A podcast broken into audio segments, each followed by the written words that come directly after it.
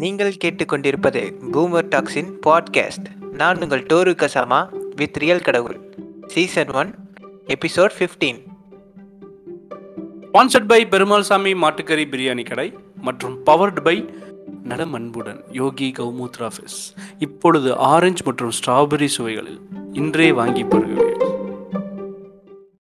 Okay மக்களே so இன்னைக்கு ஏற்கனவே சொன்ன மாதிரி இனிமேல் வாரம் வரும் வரும்னு சொன்னோம். சொன்ன மாதிரி வரல.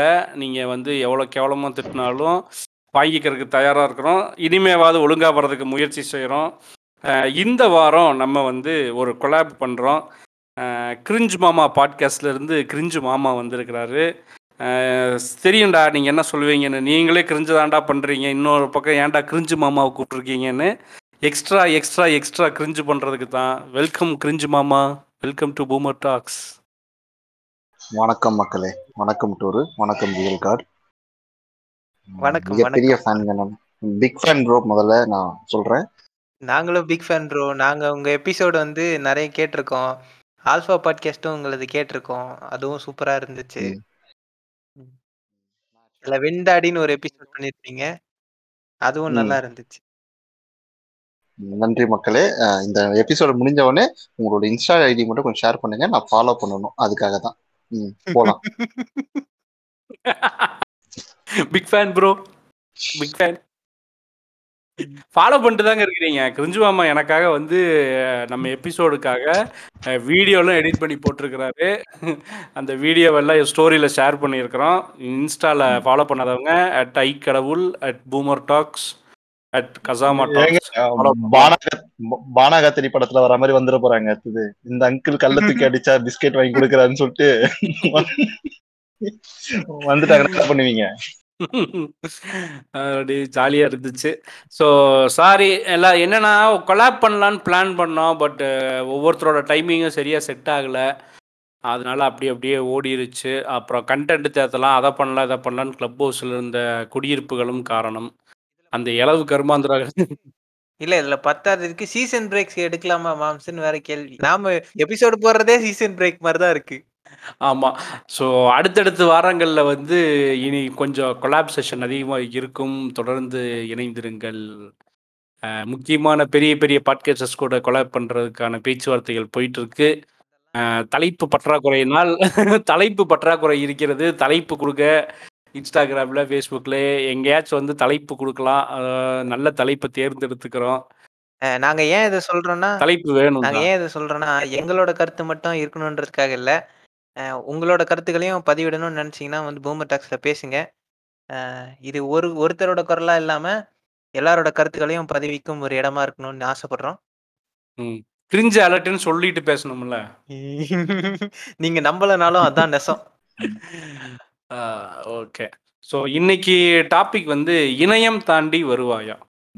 உடனே எவனாவது விண்ணை தாண்டி வருவாயா? அப்படின்னு சொல்லி கனெக்ட் பண்ணி இது ஒரு லவ் எபிசோட போயிரும் நினச்சிடாதீங்க. இது லவ் எபிசோடு இல்லை. வழக்கம் போல அரசியல் தான். வழக்கம் போல நம்ம பாலிடிக்ஸ் தான் இதுலயும் பேச போறோம். தூசிக்கு ரெடி இணையம் தாண்டி வருவாயா? ஆமா. இணையம் தாண்டி வருவாயான்னு ஏன் வச்சேன்னா ரைட் விங் வந்து எப்போதுமே வந்து லெஃப்ட் விங்கை பார்த்து கீபோர்டு வாரியர்ஸ் நீங்கள் இணையத்தில் மட்டும்தான் நொட்டுவீங்க. உங்களால் வந்து களத்தில் வந்து எங்களை மாதிரி வந்து டவுசர் போட்டுட்டு கிரவுண்டில் வந்து உருள முடியாது. குச்சி தூக்கின்னு அடிக்க முடியாது. அந்த கத்தி ட்ரௌசர் போடுவீங்களா அப்படின்னு கேட்டிருப்பானுங்க. எங்களுக்கு அந்த கருமாந்திர பிடிச்ச கத்தி ட்ரௌசர் வேண்டாம். அது இல்லாமல் ஏன் இணையத்தில் அதிகமாக பேசுகிறோங்கிறதுக்கான காரணத்தையும் இணையத்தில் பேசுறதுனால வரக்கூடிய தாக்கங்கள் எவ்வளோ தூரம் இருக்குது எவ்வளோ தூரம் சக்ஸஸ்ஃபுல்லாக வந்து இணையத்தில் பேசுனது வந்து இங்கே நடந்திருக்கு அப்படிங்கிறத இந்த எபிசோடில் நம்ம டிஸ்கஸ் பண்ண போகிறோம் அம்பட்டுத்தேன். So mic over to Kasama. என்னங்க ஒரு ஏங்க இந்த ஆளு இருக்கிறாங்க. கிளப் ஹவுஸ் போகாதீங்கன்னு சொன்னேன். பாருங்க மைக் ஓவர் டூ அப்படிங்கிறாரு. ஏன்? மைக் ஓவர் டு சொல்கிறேன்னா ஓவர்லேப்பை கட் பண்ணுறக்கு நான் பிளிங்க் பண்ணிட்டு இருக்கேன் மைக்க. நீங்க எனக்கு மரியாதை கொடுக்காம அவருக்குள்ள ஏங்க டிபில கொடுக்குறீங்க பாருங்க டேட்டா ஸ்டோர் பண்ணி வச்சிருக்கீங்க இருங்க பாருங்க. பிடிஆர் ஆர்டர்ல வாங்க. பிடிஆர் படி. இத பிடிஆர் வச்சு நான் மானிட்டைஸ் மானடைஸ் இத பண்ணி வச்சு நான் மானிட்டைஸ் பண்ண போறேன் friend. ஆமா காசு சம்பாதிக்க போற ஃப்ரெண்ட் உங்களால முடிஞ்ச பத்து ரூபாவோ அஞ்சு ரூபாவோ நீங்க எனக்கு ஜிபே பண்ணலாம். ஓகேங்களா? என் டிபில நீங்க ஒரு ஒரு போட்டோ ஒரு ஒரு போட்டோவா மாத்துவேன் அதை பார்த்து நீங்க புரிஞ்சுக்கலாம். நான் எந்த டூருக்கு போயிருக்கேன் இந்த டைட்டில்ல வந்து கொஷின்ஸ் வச்சுட்டு அந்த கொஷின்ஸை வந்து டிஸ்கஸ் பண்ணுற மாதிரி ஒரு பிளான் வச்சுருக்கோம். அதாவது சின்னதாக என்ன பற்றி எதை பற்றி பேச போகிறோம் அப்படின்னு ஒரு கேள்வியாகவும் அதில் ஒரு டிஸ்கஷனும் வைக்கலான் இருக்கோம். அப்படி தான் இந்த செஷன் இருக்க போகுது. ஸோ இப்போ வந்து கசாமா வந்து அந்த கொஷின் கேட்பான் அதுக்கப்புறம் மாமா பதில் சொல்லுவார் அப்புறம் என்னோட கருத்தை சொல்லுவேன் அப்புறம் அவனோட கருத்தை சொல்லிட்டு அடுத்ததுக்கு அப்படியே ட்ராவல் ஆகும். ஸோ இதை ஷார்ட்டாக ஒரு ஒன் அண்ட் ஆஃப் ஹவர்ஸ்க்குள்ளே வைக்கிறதுக்கு முயற்சி செய்கிறோம். முடிந்தவரை முடியாமல் ஜாஸ்தியாக போச்சுன்னா உங்கள் தலையெழுத்து கேட்டு தான் கேளு. அது உங்களோட கடமை. ஏங்க ஏங்க பதிமூணு ஹவர்லாம் போடுறாங்க அதெல்லாம் கேக்குறீங்க ஒன்றரை ஹவர் தானுங்க கேட்பாங்கங்க ஆ ஆமாம் கேட்கணும் கேளுங்க வேணாம் எடுக்கிற வேணாம்ல. சரி இப்போ டைட்டிலுக்கு ஏத்த மாதிரி இணையம் தாண்டி வருவாயா? ஏன் இணையம் இன்டர்நெட்டை பத்திலாம் இப்போ அவ்வளவா பேசணும்? அப்படி என்ன யூஸ் இருக்குது அப்படின்னு பாத்தீங்கன்னா ஆஹ், ஒரு லாஸ்ட் ஒரு ரெண்டு வருஷமா வந்து ஃபோனு இன்டர்நெட்டு இப்படியே தான் சுத்தின்னு இருக்கிறோம். அதுக்கு முன்னாடில இருந்தே பாத்தீங்கன்னா வந்து இன்டர்நெட் நம்ம லைஃப்ல நிறைய விளையாடி இருக்கு. கிரிஞ்சி மாமா ரியல் கடவுள் உங்க கையில எப்பெல்லாம் இன்டர்நெட் வந்துச்சு? ம். நீங்க எப்ப இன்டர்நெட்டை ஹேண்டில் பண்ணீங்க? காலேஜ் படிக்கும் போது இன்டர்நெட் அறிமுகம். அதாவது இன்டர்நெட் முன்னாடியே இருந்தது. காலேஜ் படிக்கும் போது தான் எனக்கு அஃபோர்டபுளா கிடைக்குது. ஃபர்ஸ்ட் கிடைச்ச இன்டர்நெட்டோட ஸ்பீடு வந்து பாத்தீங்கன்னா டூ ஃபிஃப்டி சிக்ஸ் எஜ்ஜில் தான் எனக்கு கிடைக்குது. நான் என்ன பண்ணுவேன்னா ஒரு ப்ளூடூத் டாங்கில் மாதிரி வாங்கிட்டு அதை சிசியில் கனெக்ட் பண்ணிட்டு அந்த ப்ளூடூத் மூலமா அடாப்டர் எனேபிள் பண்ணி யூஸ் பண்ணியிருந்தேன். அப்புறம் கார்பின்னு சொல்லிட்டு ஒரு மொபைல் இருக்குல்ல. சாம்சங் கார்பி மொபைல் அதை லான்ச் பண்ணானுங்க.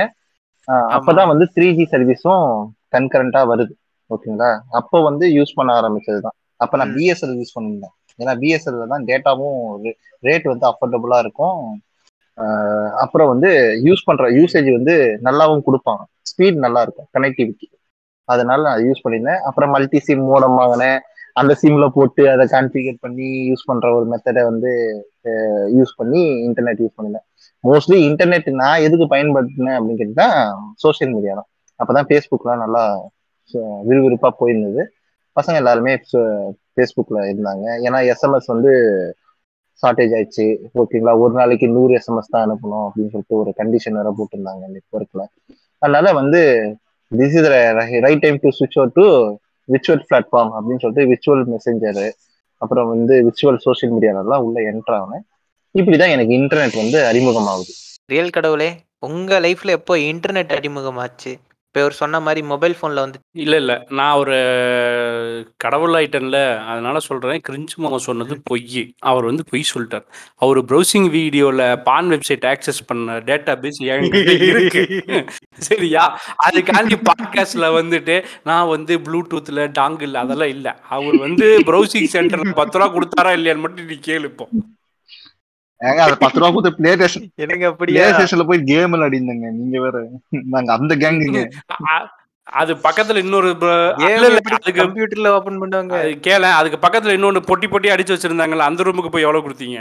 இல்லங்க அந்த அந்த ரூம் பக்கமே நான் போலங்க சீரியஸாவே சொல்றேன். நான் போனேன்னா ஒத்துப்பேன். நான் வீட்ல உட்காந்து பார்த்தாங்க டவுன்லோட் பண்ணி சிடி கொடுப்பானுங்க. ஜிபி ஜிபியா பென்ட்ரைவ் தருவாங்க. ஓ ஓகேங்களா? இந்த சிடி வாடகை கிடைக்கிறது. ஆமா ஆமா ஆமா அந்த கேங்ல இருந்தேன் நானு. ஹார்ட் டிஸ்க் வந்து பரிமாற்றங்கள் நடக்கும். ஓகேங்களா? அதுவும் பாத்தீங்கன்னா A grade B grade C. Grade தான் வச்சிருப்பானுங்க. மோஸ்ட்லி சி கிரேடு வச்சிருப்பானுங்க. என் ஃப்ரெண்ட் வந்து இந்த பர்மா பஜார்ல வந்து அந்த சிடி வாங்கி அதை வந்து காப்பி பண்ணுவான் ஹார்ட் டிஸ்க்ல அது வேலை எப்படி சொல்றது வேலை மெட்டு. உக்காந்து அந்த சிடில இருந்து காப்பி பண்ணி அது கூட என்ன பண்ணுவான்னு கேட்டினா அப்படியே அந்த வீடியோ ஃபைல் மட்டும் டவுன்லோட் பண்ணி கொடுறாருன்னு சொன்னா மொத்தமா காப்பி பண்ணுவான். டிவிடி அப்படியே காப்பி பண்ணி போவான் அது காப்பியும் ஆகாது சரியா? நடுவுல வர மிஸ் ஆயிடும். முக்கியமான சீன்லாம் அது மாதிரி அப்ப அறிவு அவ்வளவுதானே நமக்கு? ஆட்டோ பிளே ஆட்டோ பிளேயோட ஆட்டோ பிளே ஆகும்ல? அந்த அந்த பையில முதற்கொண்டு எல்லாத்தையும் காப்பி பண்ணி கொடுப்பான். என் ஃப்ரெண்டு அதை வச்சு நான் என்ன பண்ண போறேன்? ஓ இந்த மாதிரி அப்போ ப்ரௌஸ் ப்ரௌசிங் சென்டர் தான். அவர் மாமா சொன்னது correct two fifty six kbps தான் ஸ்பீடு ஒன் எம்பிபிஎஸ் ஸ்பீடுனாலே வந்து காசு அதிகமாக வாங்குவானுங்க. அப்போ வந்து பர் ஹவருக்கு வந்து முப்பது ரூபா டூ ஃபிஃப்டி சிக்ஸில் வாங்கினா ஒன் எம்பிபிஎஸ் சென்டருக்கு போனோம்னா நாற்பத்தஞ்சு ரூபா ஐம்பது ரூபா இல்லை அறுபது ரூபா வாங்குவானுங்க. ஸோ இப்போ வந்து அப்போ கொடுத்த இந்த ஒரு ரூபா ரெண்டு ரூபா வெங்காயம் அதை பேர் வந்து பாக்கெட் மணின்னு சொல்லி பிச்சை போடுவாங்க பாரு. அந்த காசெல்லாம் பொறுக்கி எடுத்துக்கிட்டு போய் இந்த ப்ரௌசிங் சென்டரில் உட்காந்து அது அடித்தோம்னு வச்சுக்கேன் ஃபஸ்ட்டு தலை கண்ணு அப்படியே ஒவ்வொன்றா வந்துட்டு இருக்கும் போகும்போது எந்த இடத்த பார்க்க ஆவலை காத்திருக்கமோ அந்த இடத்துல நின்றுக்கும் அது கீழே வரவே வராது. தொங்கிடும் two fifty six kbps speed இப்படி கஷ்டப்பட்டு தான் இன்டர்நெட்டை வந்து பயன்படுத்தணும். இன்டர்நெட்டை பயன்படுத்தினதே முத முத பான் வெப்சைட் பார்க்கறதுக்கு தான். அது இன்டர்நெட்டுனே தெரியாது. அது என்ன இளவுன்னு கூட தெரியாது. இதை இதில் தான் ஃபஸ்ட்டு ஃபஸ்ட்டு பார்க்க ஆரம்பிச்சு அதுக்கப்புறமேல் வந்து கரெக்டாக சொல்லணுன்னா இன்டர்நெட்டை வந்து யாஹூ கொஞ்சம் பிரபலமாக இருக்கிறப்போ அந்த சேட் ரூம் யூஸ் பண்ணியிருக்கிறோம். அதுவும் கடலை போடுறதுக்கு தான் யூஸ் பண்ணோம். ஒரு பொழுதும் வந்து இந்த இன்டர்நெட் வந்த பொழுதுல அதோட யூசேஜோ அதில் இருக்கக்கூடிய பெரிய ஒரு என்ன அட்வான்டேஜஸ் பற்றியெல்லாம் பெருசாக தெரிஞ்சுக்கவே முடியல. ஆனால் கொஞ்சம் நாள் போக போக வந்து கூகுள் என்னைக்கு வந்துச்சோ அன்னைக்கு தான் பளிச்சுன்னு டார்ச் அடிச்சுது. ஏன்னா அந்த சர்ச் என்ஜின் வந்து கூகுள் வந்ததுக்கப்புறம் ரொம்ப ஆக்டிவாக வந்து படிக்கிறதுக்கு யூஸ் பண்ணேன். அது வரைக்கும் அந்த கருமத்தை வந்து படிக்கிறதுக்கு யூஸ் பண்ணவே இல்லை. அதுக்கப்புறம் நிறைய வந்து விஷயங்கள் வந்து தெரிஞ்சுக்கிறது வந்து கூகுள் சர்ச் என்ஜின் வந்ததுக்கப்புறம். அதுக்கு ஆமா. முன்னாடி வரைக்கும் கடலை போடுறது பான் வெப்சைட் பார்க்கறது ஃபேமிலி கேம் விளையாடுறது முக்காவாசி வந்து இன்டர்நெட் யூஸ் பண்ணது கேம் விளையாடுறது தான். இந்த படிக்கிறதுனா கேம்ஸ் இந்த படிக்கிறதுனா என்ன ஜோனரு இந்த இலுமினாட்டின் பதிமூணு குடும்பத்தை பத்தி படிக்கிறதா? இல்ல இல்ல இல்ல இல்ல இல்ல. அதை எல்லாத்தையும் பங்க் பண்றதுக்காக படிக்க ஆரம்பிச்சது. கூகுள் இன்டர்நெட்டு ஃபேஸ்புக்கு இதெல்லாம் வரும்போது தான் நமக்கு வந்து உலக விஷயங்கள் எப்படி ட்ராவல் பண்ணுறது ஆக்சுவலாக அதை பார்த்து தான் நான் வந்து எல்லாமே என்னோட ட்ராவல் வந்து ஒரு ஏழு எட்டு கண்ட்ரிக்கு போயிருக்கேன்னா அந்த ட்ராவலில் யூஸ் ஆனது ஃபுல்லாகவே கூகுள் தான். நான் போன கண்ட்ரிஸ் எல்லாம் வந்து பார்த்தீங்கன்னா இங்கிலீஷ் பத்து பிசாக்கு அங்கே யூஸ் ஆகாது. அங்கே எவனும் பேசவே மாட்டானுங்க. அப்போ அங்கெல்லாம் வந்து இந்த கூகுளை வச்சு டிரான்ஸ்லேட் பண்ணுறது இது என்ன அர்த்தம்னு கேட்குறது இப்படியே தான் வந்து ட்ராவல் பண்ணது ரூட்டு மே மேப் யூஸ் பண்ணி ட்ராவல் பண்ணுறது பஸ்ஸு எதை ஏறணும் இறங்கணும் மொத்தமாக அப்படி அதில் தான் யூஸ் பண்ணுவேன். ரெண்டாவது எந்த கண்ட்ரிக்கு போனாலும் பப்ளிக் டிரான்ஸ்போர்ட் தான் யூஸ் பண்ணுவேன். அதனால் அது வந்து இன்டர்நெட்டை எவ்வளவு சூப்பராக யூஸ் பண்ண முடியுமோ அவ்வளோ சூப்பராக யூஸ் ஆச்சு அதில். ஒரு நாள் இலுமினாட்டி கதை படிக்கிறது நான் யூஸ் பண்ணதே கிடையாது. டீபங்க்கு அதை டீபங்கே பண்ண வேண்டாங்க. அதை அதை கருமத்தை கேட்டாலே க பளிச்சுன்னு மூஞ்சியில் துப்புற மாதிரி தான் இருக்குது. பிரதர் அது ஒரு அது பொருள் முதல்வாத கருத்தா இல்ல கருத்து முதல்வாத கருத்தா? எது எது எது? இந்த மண்டவிங்க தூக்கி வெளியே போடுங்கப்பா. எது எது? நானும் அப்படிதான். நான் வந்து பிளே ஸ்டேஷனுக்கு தான் போனேன். அப்படியே வைசிட்டி விளையாடலாம் வா மச்சான் அப்படின்ட்டு ஒருத்தன் தோல்ல கை போட்டு கூப்பிட்டு போக. அப்புறம் இந்த மாதிரி தான் இன்டர்நெட் இன்ட்ரடியூஸ் ஆச்சு. ஆனா உங்க ரெண்டு பேருக்கும் ஷாக் ஆகிற மாதிரி இன்ஃபர்மேஷன் கொடுக்கட்டா சொல்லு முத முதல்ல இன்டர்நெட் வந்து எதுக்கு யூஸ் பண்ணானுங்கன்னா பானுக்காக தான். அப்ப நம்ம யூஸ் பண்ணதே அப்ப- கரெக்டா பயன்படுத்திருக்கோம்னு சொல்லிட்டு பெருமை கொள் தமிழா. ஆர்காஸ்மிக் அப்புறம் ஆர்மியில ஆமா ஆர்மியில டேட்டா ஷேர் பண்றதுக்காகவும் இன்டர்நெட்டை உருவாக்குனானுங்க யூஎஸ் ஆர்மியில அப்புறம் தான் வந்து சைபர் செக்யூரிட்டி லொட்டுலஸ்க்குலாம் வந்துச்சு. அஹ் ஆனா நம்ம ஊர் இப்போ கணக்குப்படி பார்த்தா நாம கரெக்டாக தான் யூஸ் பண்ணோம். என்ன ஒன்று கொஞ்சம் லேட்டாக யூஸ் பண்ணோம். அவனுங்க எயிட்டிஸ்லேயே அதெல்லாம் பண்ணி முடிச்சிட்டானுங்க. நம்ம வந்து ரெண்டாயிரத்துல தான் வந்து அதெல்லாம் கை வைக்கிறோம். மகாபாரதத்துல ஓகேங்களா போர் நடக்கும் போது அங்க இருக்கு யூஎஸ்பி டேட்டா யூஸ் பண்ணாங்க யூஸ் தானே? பண்ணாங்க. ஆமா. ஆமா யூஸ் பண்ணாங்க. அதுக்கு முன்னாடி இருக்க இது வந்து மறைக்கப்பட்ட ஒரு வரலாறு பட் ஆனா மன்னிச்சிடலாம் அவர் சொன்னதை. நீங்க நீங்க சொல்லுங்க.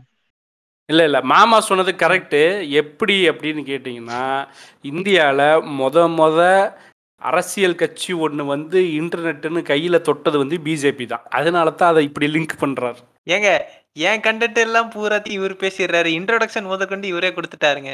கரெக்ட் லிங்க் பண்ணி விடணும்லப்பா. லிங்க் பண்ணுங்க. போங்க போங்க.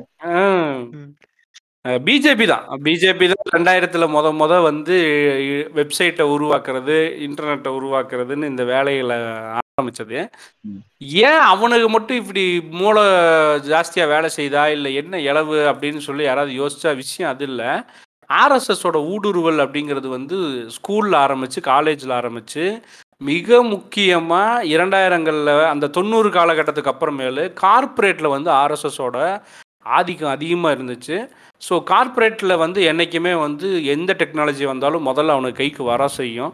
அப்போ வரும்போது அவனுக்கு இதோட முக்கியத்துவம் தெரிஞ்சு இதை வந்து அப்படியே கொண்டு வந்து பிஜேபிக்கள் வந்து யூஸ் பண்ணிக்கிட்டானுங்க. இதுதான் உண்மையான விஷயம். அவனுங்களுக்கு அது சந்தோஷத்தை அவன் அவங்களுக்கு அது சந்தோஷத்தை கொடுக்குது. அது யூஸ் பண்றதுனால. இப்ப எப்படின்னா அது ஒரு ஒரு ஒரு பேட்மின் ஃபீல் கொடுக்குது. ஒரு மாஸ்க் போட்டுக்கிட்டு கண்ட. திட்டுறது கண்ட எப்படி சொல்றது அசேசியமா கேட்கறதெல்லாம் வந்து அவனை ஒரு பெரிய ஹீரோட்டிக் மூமெண்ட்டை கொடுக்குது. அதனால அவன் வந்து ஜாலியா இருக்கான். ஒரு பேஸ் பண்ணி பார்த்துக்கிட்டு. அதனாலதான் அவன் வந்து அந்த இன்டர்நெட்டை அவன் லைக் பண்றான். அதனாலதான் அவனால யூஸ் பண்ணவே முடியுதுன்னு சொல்றான்.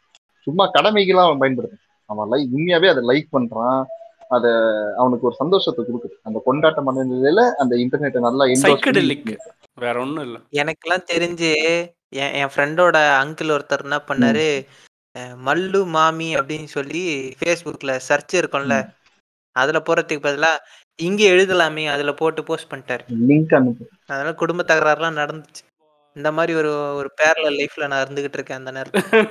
லிங்க் ஷேர் பண்ணுங்க ப்ரோ எனக்கு அசாமா இப்போ காங்கிரஸ் எப்போ இந்த இன்டர்நெட்டை கையில் எடுக்கிறாங்க? காங்கிரஸ்லாம் டிலேங்க காங்கிரஸ்லாம் வந்து நல்ல செர்ரி அடி எத்தனை நாள் டிலேங்கிறேன் ஆ கிட்டத்தட்ட வந்து ஒரு இப்போ இவங்க ரெண்டாயிரம் ரெண்டாயிரத்துக்குள்ள வந்து இவங்க கையில இருக்குது இன்டர்நெட் இவங்க ஆல்ரெடி பொய்யெல்லாம் பரப்பி பிஜேபி வந்து எல்லா பொய்யும் பரப்பி ரெடி பண்ணி வச்சிருக்காங்க. பின்னாடி ஆப்பு மாதிரி. நீ வந்து உக்காந்தனா பின்னாடி சொரிக்கிறோம்டா அப்படின்ற மாதிரி ரெடி பண்ணி வச்சிருக்காங்க. நம்மால் அதெல்லாம் தெரியாம வந்தானுங்க பாரு எத்தனை வருஷம் கழிச்சு வந்தாங்க ஆல்மோஸ்ட் டிக்கேட் ஒரு டிக்கேடு மொத்தம் நீ வந்தா என்ன என்ன ஓரமா போடா மயிறு அப்படிங்கிற மாதிரி பத்து வருஷம் புடுங்கிக்கிட்டா இருந்தீங்க. அதான் கூப்புல தூக்கி போட்டானுங்க. கூட பரவாயில்லைங்க. எங்க அது கூட பரவாயில்லைங்க. இங்க டிஎம்கேவே இப்பதாங்க ஐடி விங்க தேடிக்கிட்டு இருக்கு. ஒரு ஏழை கட்சியை பார்த்து நீங்க சொல்றீங்க. நியாயமா? என்னது ஏழை கட்சியா? வகுந்து விடுவேன் வகுந்து. இவனுக்கு அதுக்கும் மேல. ரெண்டாயிரத்தி பதினாறுல தான் எனக்கு என்னன்னா நீங்க சொல்லும் போது இந்த காங்கிரஸ் கட்சி இப்படி வந்து சொல்லும் போது எனக்கு ஒரு படம் தான் ஞாபகம் வருது. அந்த வடிவேல் வந்து பொம்பளை வேஷம் போட்டு போவான் பாத்தீங்களா? அந்த பொட்டி எடுத்துட்டு போவானு.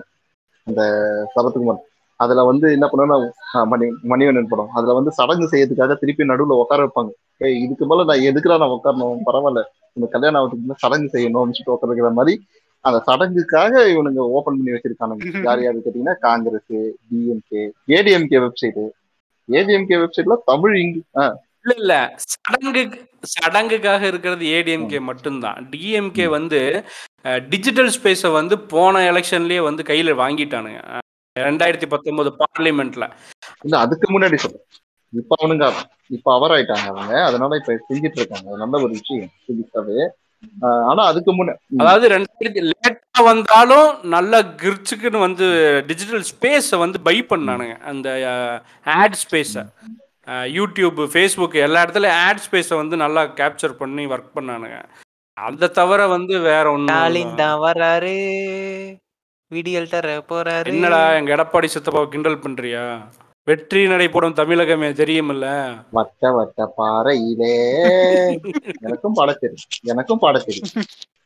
ஆக்சுவலா வந்து இந்த இன்டர்நெட் வந்து அவங்களுக்கு ஒரு நல்ல ஒரு இம்ப்ரூவ்மெண்ட் தான் ஆக்சுவலா இந்த அரசியல் கட்சிகளை கட்சிகள்லாம் வந்து பாத்தீங்கன்னா ஒரு தெருக்கூட்டம் போடுறதுக்கு வந்து எவ்வளவு சிரமப்படும் பாத்தீங்கன்னா அந்த ஏரியாவோட லோக்கல் பொலிட்டிஷியன்ல போய் பர்மிஷன் லெட்டர் வாங்கணும் கலெக்டருக்கு பர்மிஷன் லெட்டர் வாங்கி ஏன்னா ஒரு சர்ச்சைக்குரிய ஒரு கருத்து பேசுற மாதிரி இருக்கக்கூடாது. விஜிலன்ஸ் வந்து ரெக்கார்ட் பண்ணும் இது மாதிரி நிறைய இன்ஃபர்மேஷன் நிறைய ஒர்க் பேக்ரவுண்ட் ஒர்க்லாம் பண்ண வேண்டியது இருக்கு.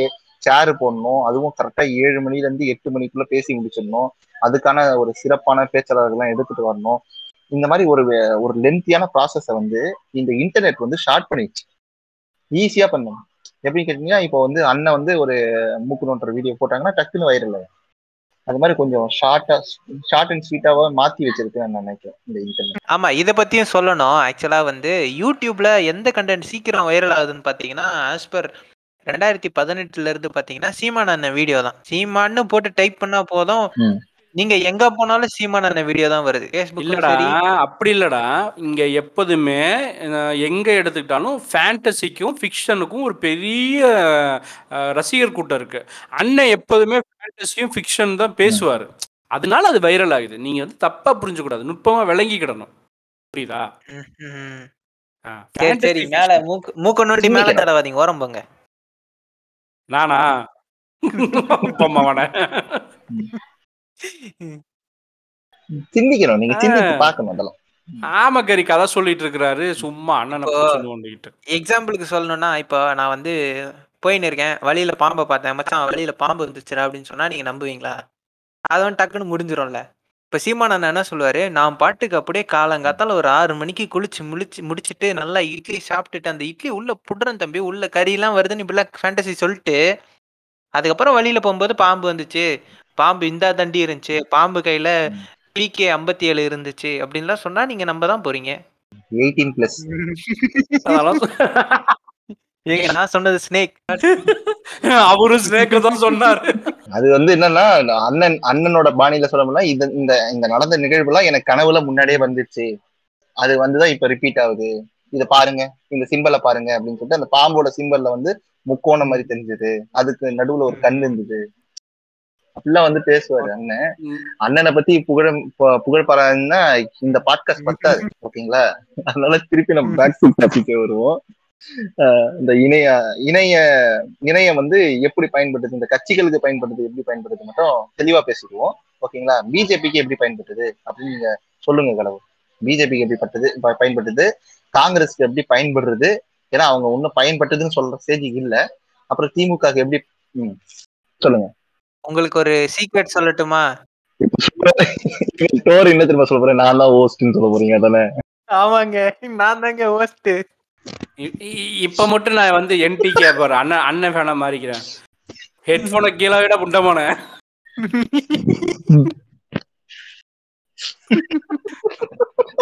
ம், என்னன்னா ரெண்டாயிரத்தி பத்துக்கு மேலதான் வந்து நமக்கு வந்து இன்டர்நெட் வந்து அவைலபிலிட்டி வந்து கொஞ்சம் காஸ்ட் எஃபெக்டிவா வருது. அதுக்கு. முன்னால வரைக்கும் டூ ஜி ஒன் எம்பிபிஎஸ்ங்கிறதே பெரிய விஷயம். அதுக்கப்புறம் வந்து ப்ரைவேட் பிளேயர்ஸ் கிடையாது. எதுவாக இருந்தாலும் பிஎஸ்என்எல் தான். பிஎஸ்என்எல் வந்து அவனுக்கு பெரிய கொண்டாமவனுங்களாட்ட தான் அவனுக்கு நடந்துக்குவானுங்க. அதாவது நாலாயிரம் ரூபா ஐயாயிரம் ரூபா டெபாசிட் கட்டி எனக்கு நல்ல ஞாபகம் இருக்கு. நாலு ஐயாயிரம் ரூபாயோ ஆறாயிரம் ரூபாயோ டெபாசிட் கட்டி நாலு வருஷமோ அஞ்சு வருஷமோ கழிச்சு தான். வந்து ஆ வெயிட் பண்ணா தான் லேண்ட்லைன் ஃபோனே நொட்டுவானுங்க. அதுக்கப்புறமேலு இவனுக்கிட்ட இன்டர்நெட்டுக்கு வந்து இன்னும் கொஞ்சம் அதிகமா தவறு இருக்கணும். ஐயா இன்டர்நெட் கொடுங்க ஐயா அப்படின்னு. இந்த நீங்க ஃபோர் ஜி கூட வராம செத்துக்கிட்டு இருக்கீங்க. இழுத்து மூடுற இழுத்து மூடுறதுக்கு பிளான் பண்ணிட்டானுங்க இப்போ. அதை அதை பிரைவேட் கொடுக்க போறானுங்க இல்லை இழுத்து மூடிடுவானுங்க அவன் டெபாசிட் கட்டிட்டு உட்காந்துருந்தா மயிரே போச்சு மாறப்பான்னு சொல்லிட்டு சுத்துவானுங்க விளக்கெண்ணைய.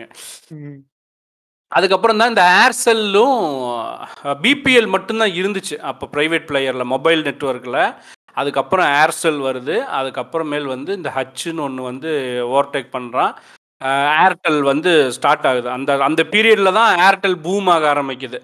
அப்போ தான் வந்து இந்த எஸ்எம்எஸ் எல்லாம் வந்து ரெஸ்ட்ரிக்ட் பண்ண ஆரம்பிச்சானுங்க. அன்லிமிட்டெட் எஸ்எம்எஸ்லேருந்து ஒரு நாளைக்கு இத்தனை எஸ்எம்எஸ் தான் கொடுப்போம். கால் வந்து நிறைய ஏர்டெல் வந்து கால் அன்லிமிட்டெட் கொடுத்து எஸ்எம்எஸ் எல்லாத்தையும் கட் பண்ணி கொஞ்சம் கொஞ்சமாக குறைச்சிட்டு இருந்தானு ஒரு ஒரு பிளான் இருந்துச்சு. அந்த பிளானுக்கு ரீசார்ஜ் பண்ணியாச்சு அப்படின்னா அன்லிமிட்டெடு கால்ஸ் பேசலாம். ஏர்டெல் டு ஏர்டெல் அப்போ தான் இந்த ஐநூற்றி ஒன்று ரிலையன்ஸ் வந்த பீரியடு இதெல்லாம் அப்போ தான் வந்துட்டு இருக்கு. டூ ஜி வந்து ஃபேமஸ் ஆகிட்டு இருக்குது. டூ ஜி ஸ்கேமு அப்படின்னு சொல்லி இவனுக்கு ஒரு கதை அளந்து விட்டுட்டுருக்குறானுங்க. அந்த டூ ஜியில் ம்? ம் காத்த காத்த காசாக்கி வித்த ஊருங்க இது.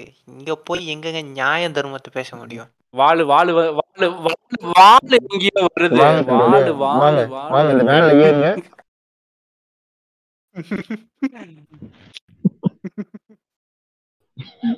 வாங்க இப்படியே பேசிக்கிட்டே போலாம். அதாவது உடனே இங்க. வந்து இரநூறுவா கிரெடிட்டட் அப்படின்னு வந்து நீங்க வேணா போட்டுக்கங்கடா. ஆனா பிரச்சனை இல்லை. விஷயம் என்ன அப்படின்னா இல்ல பேசுறது இப்ப பேசி இருக்கிற வரைக்கும் எட்நூறு ரூபாய் நியாயமா? நியாயமா ஆமா ஆமா இரநூறு இரநூறுவாயா வந்து இருநூறு ரூபாய் மூணு பேர் தான் பேசுறோம். அறநூறுவா கிரெடிட் ஆயிருக்கு. இப்ப பேச போறதுக்கு இன்னொரு அறநூறுவா கிரெடிட் ஆகும். டூ ஜி ஸ்கேம்ங்கிறது வந்து நொட்டுனா இங்க இவங்க. அது நமக்கு தானடா தெரியும். இவனுக்கு எங்கடா தெரியுது? அது அந்த சீக்ரெட்டையும் இந்த பாட்காஸ்ட்ல வந்து சொல்றோம். என்ன நடக்குதுன்னு. நாலு ஃபுல்லா பேசுற பேமதிமாறனுக்கே அறுநூறு ரூபாய் கொடுக்கலையா? நம்மளுக்கு கொடுத்துருவாங்க ஆமா வந்து இந்த இரநூறுவா கான்செப்ட் இந்த எபிசோட்ல பிரேக் ஆகும். எங்க இரநூறுவா நொட்டினானுங்கன்னு அதையும் நாங்கள் வந்து சொல்லிடுவோம். ஓகேவா வாங்கினோமா வாங்கலையா? எங்கே கொடுத்தாங்க? எவ்வளோ கொடுத்தாங்கன்னு சொல்கிறோம் அப்போ இந்த இந்த எவல்யூஷன் வந்து அந்த பூம் வந்துட்டு இருக்கும்போது தான் வந்து முதல்ல வந்து இப்போ இவர் சொன்னார்ல மாமா ஆரம்பத்தில் சொன்னார்ல சாம்சங் கார்பின்னு சொல்லிட்டு. அந்த சாம்சங் கார்பி சாம்சங் தான் ஆக்சுவலாக வந்து அஃபோர்டபுள் ஸ்மார்ட் ஃபோன்ஸை வந்து அந்த பீரியடில் கொண்டு வந்தான். நிறைய மாடல்ஸ் கொண்டு வந்தான். அந்த மாடலில் ஒரு மாடல் கார்பி அதாவது அதில் வந்து கொஞ்சம் வந்து ஏதாவது கேமரா இருக்கும் எம்பி த்ரீ பிளேயர் இருக்கும் கொஞ்சம் ஸ்பேஸ் இருக்கும் இதெல்லாம் இருக்கும்.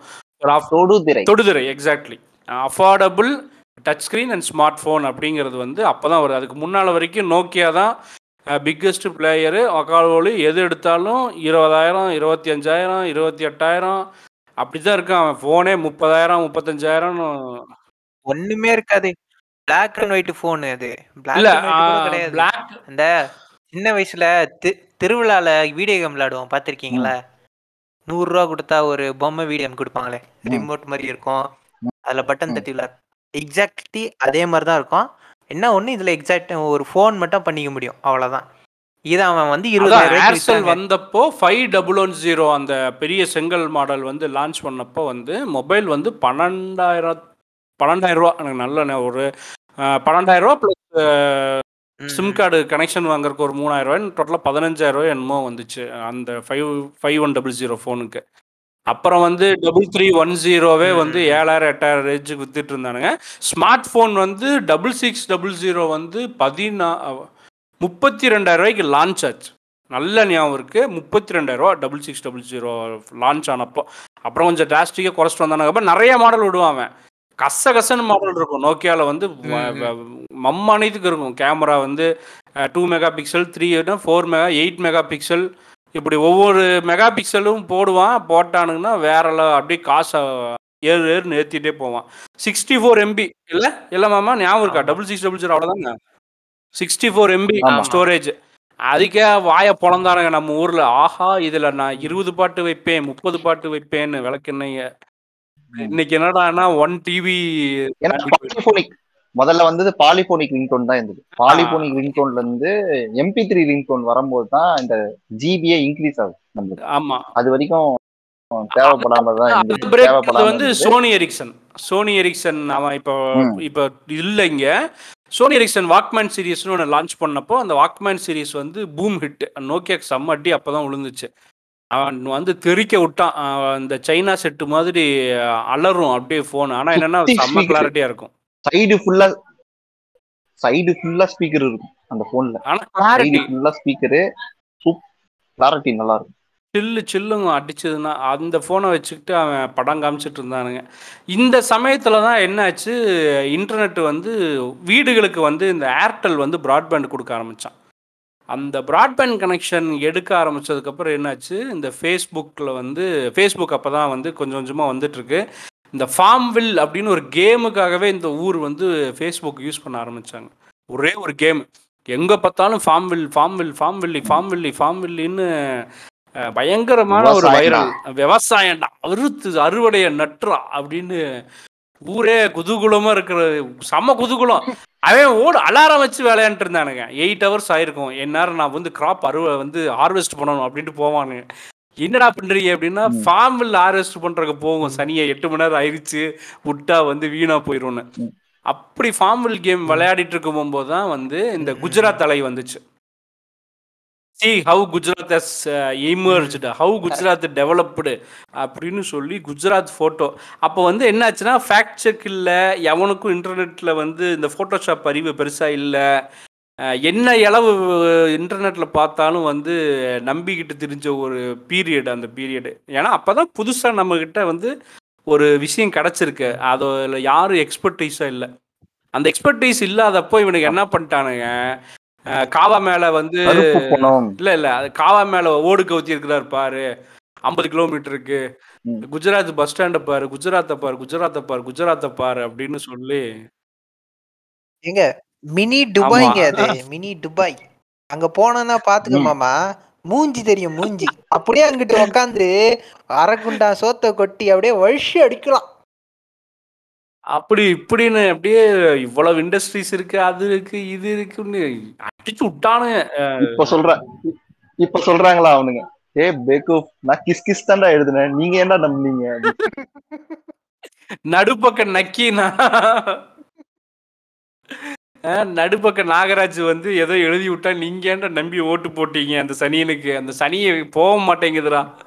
இளவு எடுத்தவனுங்களா அப்படின்னுங்கிற அளவுக்கு அவனுக்கு எதுவும் ஃபீல் பண்ண மாதிரி எனக்கு தெரியல. அவனுக்கு என்ன நினைச்சான்னா எப்பா குஜராத்தை பிடிச்ச சனியை தப்பிச்சிருச்சுப்பா எங்கள் நாங்கள் தப்பிச்சிட்டோன்னா அவனுக்கு நிம்மதியாக இருக்கானுங்க நான் நினைக்கிறேன். ஏதோ நம்ம ஊரை விட்டு அந்த சனியை டெல்லிக்கு போயிருச்சு நிம்மதியாக இருக்கானுங்க. சரி இப்போ நீங்கள் ரெண்டு பேரும் வந்து ஊர் ஊராக சுற்றுனீங்கல்ல நிறைய நீங்க ரெண்டு பேருமே நிறைய ஊர் ஊர்லாம் போயிருப்பீங்க. வடக்கு பக்கம் நிறைய போய் டிராவல் பண்ணியிருப்பீங்க உண்மையை சொல்லுங்க. வடக்கு நிஜமாவே வந்து இந்த குஜராத் வந்து துபாய் ரோடு மாதிரி இருக்கா? டிரான்ஸ்போர்ட்லாம் எப்படி இருக்கும்? டிரான்ஸ்போர்ட்டா. என்னங்க காமெடி பண்றீங்க? நான் வந்து ஆக்சுவலா அந்த பீமர் ஸ்டேட்ஸ்னு சொல்லுவாங்கல்ல அந்த ஸ்டேட்ஸ்க்கும் நிறைய போயிருக்கேன். எஸ்பெஷலி ஊபிக்கு வந்து நான் ரெண்டு மூணு வாட்டி போயிருக்கேன். செலெக்ஷனுக்காகவே போயிருக்கேன். ஓகேங்களா அப்புறம் நான் குஜராத்துக்கு போயிருக்கேன். ஒரு ரயில்வே ஸ்டேஷன்ல நீங்க இறங்கின உடனே நீங்க சென்னையில இறங்கின உடனே என்ன ஃபீல் பண்ணுவீங்க? சென்னை சென்ட்ரல்ல இறங்கின உடனே எப்படி ஃபீல் பண்ணுவீங்க? ரிக்ஷா ஓடும் ஆட்டோ ஓடும். சொல்லு. ம். பஸ் ஓடும். பஸ் வரும். ஒரு நெருக்கு கூட்ட நெருக்கடி ஸ்கூலுக்கு பசங்க. போவாங்க. மக்கள் நெருக்கடி கொஞ்சம் அதிகம். ம். மக்களே கொஞ்சம் அடர்த்தியா இருப்பாங்கல்ல. அடர்த்தியா இருப்பாங்க. மக்கள் நெருக்கடி இருக்கும். ஓகேங்களா? இந்த மாதிரி ஒரு விஷயம் நீங்க பாப்பீங்க நான். ஒரு இடத்துல இறங்கின உடனே இந்த வின்னர் படத்துல இறங்கின உடனே என்னப்பா இந்த ஊர் இப்படி காலியா இருக்கு? என்னடா ஒண்ணுமே இல்ல அப்படின்னு சொல்ற ஒரு ஃபீல் தான். நத்த பூமிடா நத்த பூமி. ம், அது மாதிரி தான் ஒரு இடமா இருந்தது. எவனுக்குமே எவ்- அவ்வளோ அப்கிரேடடா எவங்களே நான் போனே பார்க்கல. எங்களை இருந்ததே டபுள் ஒன் டபுள் ஜீரோ தான். ஆனா அது கூட இல்லாம தான் அவங்க இருந்து இருந்தாங்க அந்த டைம்ல எல்லாம் வளர்ச்சி எல்லாம் பெருசாலாம் இல்லைங்க. ஏன்னா ஒரு பைக் வருது அஞ்சு பேர் போறான். அஞ்சு பேர் உக்காந்துட்டு போறான் பைக்ல. ஓகேங்களா? பப்ளிக் டிரான்ஸ்போர்ட்லாம் எதுவும் கிடையாது. ரிக்ஷா வண்டியை தான் நான் நிறைய பார்த்தேன். ரிக்ஷா இன்னும் ஓடிட்டு இருக்கு. இந்த சைக்கிள் ரிக்ஷா. மெரிச்சிட்டு போவாங்க. அந்த ரிக்ஷா மெரிச்சு மெரிச்சிட்டு போறாங்க. நான் உட்காந்துட்டு ஒரு தயக்கத்துல வந்து எவ்வளவு கொடுக்கலாம்னு யோசிச்சுட்டு இருக்கும்போது பத்து ரூபா கொடுப்பாங்கன்னா பத்து ரூபாய்க்கு அஞ்சு கிலோமீட்டர் ஓட்டுன்னு போறாங்க. அந்த நிலைமையில தான் அவங்க இருக்காங்க. எந்த டெவலப்மெண்ட்டுமே கிடையாது அவங்க ஏங்க இதெல்லாம் ஆட்டோக்காரன் கேட்டான்னா டென்ஷன் ஆயிருவாங்க.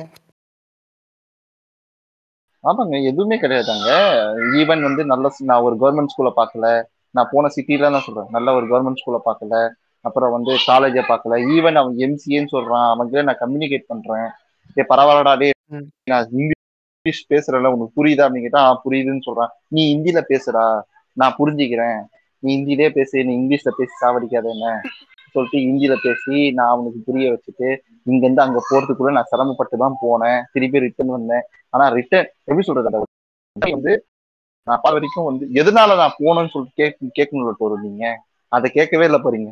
நான் ஏன் தமிழ்நாட்டை விட்டு நார்த் இந்தியா போனோம் இப்ப நீங்க பண்ணானுங்க பாத்தீங்களா இன்டர்நெட் பிரிஞ்சு அதான் ஆமா. நம்பி போன அடி நம்பி போய் அடி வாங்கின அடி வாங்கின ஜீ நானும் கிரிஞ்சு வந்து ரயில் ஏறி போனா அங்க போயிட்டு. இறங்கி ஏய் எங்கடா இங்க இருந்த துபாய காணோம்? எங்கடா? துபாய். அவுட்டர் இருக்கு. துபாய் அவுட்டர் இருக்கு. துபாய் எங்க? இதுதான் நானும் நினைச்சேன். ஓகே ஆக்சுவலா இப்போ அதே அது மா- தான். இப்போ என்னன்னா இவர் வந்து ரயில்ல போயிட்டாரா? இப்போ நான் வந்து ரோட்ல போறேன். ஏற்கனவே சொன்னாலும் சொல்லியிருப்பேன். பட் இருந்தாலும் ரோட்ல வந்து கரெக்டா வந்து சத்தியமங்கலம் திம்பம் சாம்ராஜ் நகர் மைசூரு சித்ரதுர்கா ஒசதுர்கா நாசிக் இதுதான் வந்து எனக்கு ரூட் மேப் ஹாசன். நடுவில் ஹாசன் ஹாசனுக்கு அப்புறம் நாசிக் வரைக்கும் போறேன் ம். சீரியஸா சொல்றேன் தமிழ்நாடை தாண்டின உடனே ரோடு வந்து பண்டார கேவலமா இருந்துச்சு. எங்க எப்படி சொல்றேன்னா அந்த திம்பம் தாண்டதும் சாம்ராஜ் நகர்னு வரும். அது கரெக்டா நம்ம எல்லாம் முடிஞ்ச உடனே ரோடு மயிராட்ட போயிடும் காருக்குள்ள வந்து நம்மளை போட்டு குலுக்கி எடுக்கும் அப்படியே. கட கட கட கட கட கடன்னு. அதுக்கப்புறமேல் கொஞ்சம் தூரம் நல்லா இருக்கும் அப்புறம் திரும்ப ரோடு இருக்காது. கொஞ்சம் தூரம் நல்லா இருக்கும் திரும்ப ரோடு இருக்காது. கர்நாடகாவை பொறுத்த வரைக்கும் பெங்களூரையும் மைசூரையும் தாண்டிட்டோம்னா இந்த கூர்கு அப்புறம் வந்து பெங்களூர் ஒரு அளவுக்கு ஓகே சொல்லலாம். மிச்சதில் ம். ஒரு ஊரை சொல்ல முடியாது. எல்லாம் எப்படி இருக்கும் அப்படின்னு சொன்னால் அந்நியாயத்துக்கு வறண்டு போய் டெவலப்மெண்ட்டே இல்லாமல் படிப்பு வாசனையும் இல்லாமல் பதினஞ்சு ரூபா இருபது ரூபா கொடுத்தோம்னா சோறு போண்டா சாம்பார் ரசம் அத்தனையும் போடுவாங்க. அந்த அளவுக்கு தான் இருக்கும். அதாவது என்னென்னா சும்மா அப்படியே ஒரு கீத்து கொட்டை போட்டு வச்சுருப்பாங்க. ஏழு மணிக்கு மேலே அங்கே எதுவும் கிடைக்காது. அவ்வளோதான் இருக்கும். குண்டு பல்பு ஒரு அரை. கிலோமீட்டர் ஒரு கிலோமீட்டருக்கு ஒரு குண்டு பல்பு தொங்க விட்டுருப்பானுங்க ஸ்ட்ரீட் லைட்டு. வீட்லேயும் குண்டு பல்பு தான் இருக்கும். நான் பெட்டு கட்டி சொல்கிறேன் தமிழ்நாட்டில் எவனாவது நான் ஏதோ வந்து இருபது வருஷத்துக்கு முன்னால் சொல்கிறேன்னு நினைக்காதீங்கடா பாவிகளா. ரெண்டாயிரத்தி பதினேழு பதினெட்டு தான் சொல்கிறேன். இவனுக்கு ஏதாவது சொல் நினச்சிக்குவானுங்க. இல்ல டுவெண்ட்டி முன்னாலே இப்போ- சொல்லிடுவானுங்க ம் கடவுளை இப்போ பெங்களூர்ல இறக்கி விட்டுருங்க அவனை அவுட்டர்ல இறக்கி விட்டுட்டு ரெண்டு கிலோமீட்டருக்கு தள்ளி விட்டீங்கன்னா அவ்வளவுதான் அவன் அங்கேயே தான் நிக்கணும். எந்த டிரான்ஸ்போர்ட்டும் இருக்காது. ஆமா லைட் கூட இருக்காது. அந்த குண்டு பல்பு கூட இருக்காதுங்க. இப்ப வரைக்கும் குண்டு பல்ப் வந்து தமிழ்நாட்டுல பாக்குறது வந்து பயங்கர ரேர் நான் சொல்றேன் கேரண்டியா சொல்றேன். ஒரு பர்சன்டேஜ் அதாவது எப்படின்னா புதுசு வாங்கியிருக்க மாட்டான். அதாவது அஞ்சாறு வருஷம் இல்லை பத்து வருஷத்துக்கு முன்னால வாங்கி போட்டது இன்னும் எரிஞ்சுக்கிட்டு இருக்கு கரும எரிஞ்சிட்டு போகுது. சனியேன்னு வேணா விட்டுருந்துருக்கலாம். ஆனால் குண்டு பல்பு கான்செப்ட் வந்து ஆல்மோஸ்ட் வந்து எராடிகேட்டே ஆயிடுச்சு சிஎஃப்எல் தாண்டி நம்ம வந்து பக்காவாக எல்இடிக்கு மாற ஆரம்பிச்சிட்டோம். எனக்கு தெரிஞ்சு எல்இடி வந்து இரநூத்தம்பது ரூபாய்க்கு இப்போ கிடைக்குது. நல்ல பிராண்டட் எல்இடி டியூப் லைட் வந்து இரநூத்தம்பது ரூபாய்க்கு கிடைக்குது. ஒன் இயர் வாரண்டியோட சாதாரண கடையில். நம்ம ஹோல்சேல்லாம் போனால் இன்னும் கம்மியாக வாங்கலாம். சாதாரணமாக ரீட்டைலில் நம்ம வீட்டுக்கு பக்கத்தில் ஒரு எலக்ட்ரிக்கல் கடையில் போய் கேட்டால் இரநூத்தம்பது ரூபாய்க்கு வந்து எல்இடி டியூப் லைட்டே கிடைக்குது. ஆனால் அவனுக்கு இன்னும் எல்சி எல்சிஎல்கே எஃப்சிஎல்கே மாறல. அந்த சாதாரண வந்து எஃப்சிஎல் லைட்டுக்கே அவனுக்கு இன்னும் வரவே இல்லை. இன்னமும் குண்டு பல்பில் தான் காலம் ஓட்டிட்டு கிடக்கானுங்க. எங்க அண்ணாச்சி மார்க் மார்க் எடுத்து டேட்டா நோட் பண்ணி கொடுக்குறாரு. ஓகேங்களா ஒரு வருஷம் வாரண்டி விப்ரோ பிராண்டு அப்படின்னு சொல்லிட்டு இங்க வேலை செஞ்சிருக்காங்க. இங்க வேலை செஞ்சிருக்காங்க. குண்டு பல்ப் ரீப்ளேஸ்மெண்ட் ஓகேங்களா சிஎஃப்எஸ்எல் மாறதுக்கு விப்ரோ வேலை செஞ்சது. நல்ல கவர்மெண்ட் ப்ராஜெக்ட் எடுத்து நல்லா வேலை செஞ்சாங்க. நல்ல அஃபோர்டபுள் ரேட்லயே நம்ம கையில கொடுத்தாங்க. டியூப்லைட்லாம் இப்போ யூஸ் பண்றது கிடையாது. மோஸ்ட்லி நம்ம வீட்ல போனீங்கன்னாவே டியூப்லைட் ரொம்ப ரேர் தான். அப்படின்னா ரொம்ப அந்த நியான் பல்ப் தான் நம்ம யூஸ் பண்ணிட்டு இருக்கோம். இல்லைன்னா சிஎஃப்எஸ்எல் இல்லைன்னா எல்இடி போயிட்டு இருக்கோம் ஆனா இன்னும் வரைக்கும் அவனுக்கு அந்த சிக்ஸ்டி வாட்டு அந்த கக்கூஸ்ல போடுற குண்டு பல்ப் யூஸ் நாற்பது வாட்ஸ் அந்த சிக்ஸ்டி வாட்ஸ் பல்புலேருந்து அவனுக்கு மாறவே இல்லை. ரோடு இன்ஃப்ராஸ்ட்ரக்சர் பயங்கர கேவலமாக இருக்கும். அதை விட முக்கியமான விஷயம் ஓட்டு வீடு பா ஓட்டு வீடு தான் பார்க்க முடியும். ஆர்சி வீடெல்லாம் ரொம்ப ரேர் சிட்டிக்குள்ளே மட்டும்தான் ஆர்சி வீடு அது இதெல்லாம் வந்து மும்பை வந்து ஆஹா ஓகோம்பானுங்க. மும்பை விட்டுருங்க. மும்பையை தாண்டி வேற ஏதாச்சும் இலவை பாரு. மயிராட்டம் இருக்கும். டெல்லி அதை தாண்டி வேற எங்கேயாச்சும் பாரு மயிராட்டம் தான் இருக்கும். இப்படி வந்து நார்த்தில் ரொம்ப ரொம்ப வெகு சில சிட்டிஸ் தான் வந்து டெவலப்டு சிட்டிஸ் பிளான்டு சிட்டிஸ்ன்னு பிளான் பண்ணியே பண்ண சிட்டின்னு குறிப்பிட்ட சிட்டி மட்டும்தான். பாம்பே வந்து மார்க்கெட் சைடு போயிட்டோம்னா வாந்தியே வந்துடும் கருமம். சீரியஸாலுமே வாந்தி வந்துடும் நாத்தம் குடலை பிடுங்கும் சுத்தங்கிறது இருக்காது. பார்க்குறவன்லாம் இல்லை. இவனை நம்ம நம்மளை கொன் கண்டிப்பாக இவன் நம்மளை கொண்டுருவான்னு நினைக்கிறேன் அப்படிங்கிற மாதிரியே பார்ப்பானுங்க அந்த. வாயில பீடாவை போட்டு துப்பிக்கிட்டு அந்த ஜெய் ஸ்ரீராம் இருக்குல்ல அது வந்து. எந்த அளவுக்கு கேவலமா இருக்கும் அப்படின்னா மார்க்கெட்ல வெயிட் தூக்குவானுங்கல்ல மூட்டை தூக்குறது இந்த வண்டியில லோடு ஏத்துறதுன்னு. அவனால வெயிட் தூக்க முடியல அவன் ஜெய் ஸ்ரீராம் சொல்லிட்டு தான் வெயிட் தூக்குவான் பெரிய அனுமான் இவரு மலையை தூக்குறாரு ஜெய் ஸ்ரீராம். ஸ்ரீராம். ஜெய் ஸ்ரீராம். போடே ஜெய் ஸ்ரீராம் அப்படின்னு இந்த ஜெய் ஸ்ரீராம் சொல்லிட்டே தான். இருப்பானுங்க. அவனுங்க பூரா வந்து இந்த நாய்கெல்லாம் கொஞ்சம் திருந்தி தான் இருந்திருக்கிறானுங்க பிஜேபி வந்து என்ன பண்ணிட்டான் அப்படின்னா அந்த எல்லாத்துக்கும் நான் ஏற்கனவே சொன்னேன்ல இந்த இந்த ப்ரைடு நான் மேலே சாதிக்க முடியாததை எவனோ ஒருத்தர் சாதிச்சிட்டான். நம்ம எல்லாம் அந்த வம்சாவளி அப்படின்னு சொல்லி கெத்து பேசி திரிவானுங்கள இந்த காஸ்ட்டுங்கிற ப்ரைடுக்கு வந்து இப்படி தான் சுற்றுறானுங்கன்னு நான் ஒரு எபிசோடில் சொல்லியிருக்கேன். அந்த அந்த ப்ரைடு அதே ப்ரைடு மயிறு தான் இவனுக்கு என்னன்னு வச்சுக்கேன் இந்த நாயே அங்கே மூட்டை தூக்கிட்டு தான் இருக்குது. இதுக்கு வந்து வே- அதாவது நான் இங்கே டிஸ்கிரிமினேட் பண்ணல. அதாவது இவன் வந்து மூட்டை தான் தூக்கிட்டு இருக்கிறான். அந்த நிலமையில தான் வந்து கவர்மெண்ட் வச்சிருக்குது. அவனுக்கு நல்ல எஜுகேஷன் கொடுக்கல. எதுவுமே கொடுக்கல. நல்ல அவன் லைஃப்பை வந்து கொஞ்சமாவது மேலே தூக்கிட்டு வரக்கு எதுவுமே செய்யலை. ஆனால் வேற ஒன்று கொடுத்துருக்கு. என்ன அப்படின்னா நீ எவனை வேணா இந்த ஜெய் ஸ்ரீராம சொல்லிட்டு போய் அடி. அவனை போட்டு மிதி. அவனை கொல்லு. நான் கேட்க மாட்டேன். நான் உனக்கு சப்போர்ட் பண்ணுறேன்னு அப்போ என்ன ஆகுது இவனுக்கு வந்து ஏதாவது ஒரு பிரச்சனை கோவம்னா தண்ணியை போட்டு கூட்டமாக சேர்ந்து ஒருத்தனை போட்டு அடித்து மிதித்து கொண்டாடுறது. அது வந்து அவனுக்கு வந்து ஒரு பயங்கர சாட்டிஸ்ஃபேக்ஷன் இருக்குது. அவனோட வெறியை தீர்த்துக்கிற மாதிரி இருக்குது. அதனால தான் இந்த வடக்கு பூராமே எப்படி இருக்குது இந்த ஜெய் ஸ்ரீராமுக்கு அடிமையாகி எவனை வேணா தூக்கி போட்டு அடிச்சுக்கலாம் மெய்ச்சிக்கலாங்கிற கான்செப்டில் இந்த இஸ்லாமோஃபோபிக்கை வளர்த்த விட்டு இவன் இன்னமும் ஓட்டு வாங்கி உட்காந்துட்டு இருக்கிற ஒரே ரீசன் இதுதான்.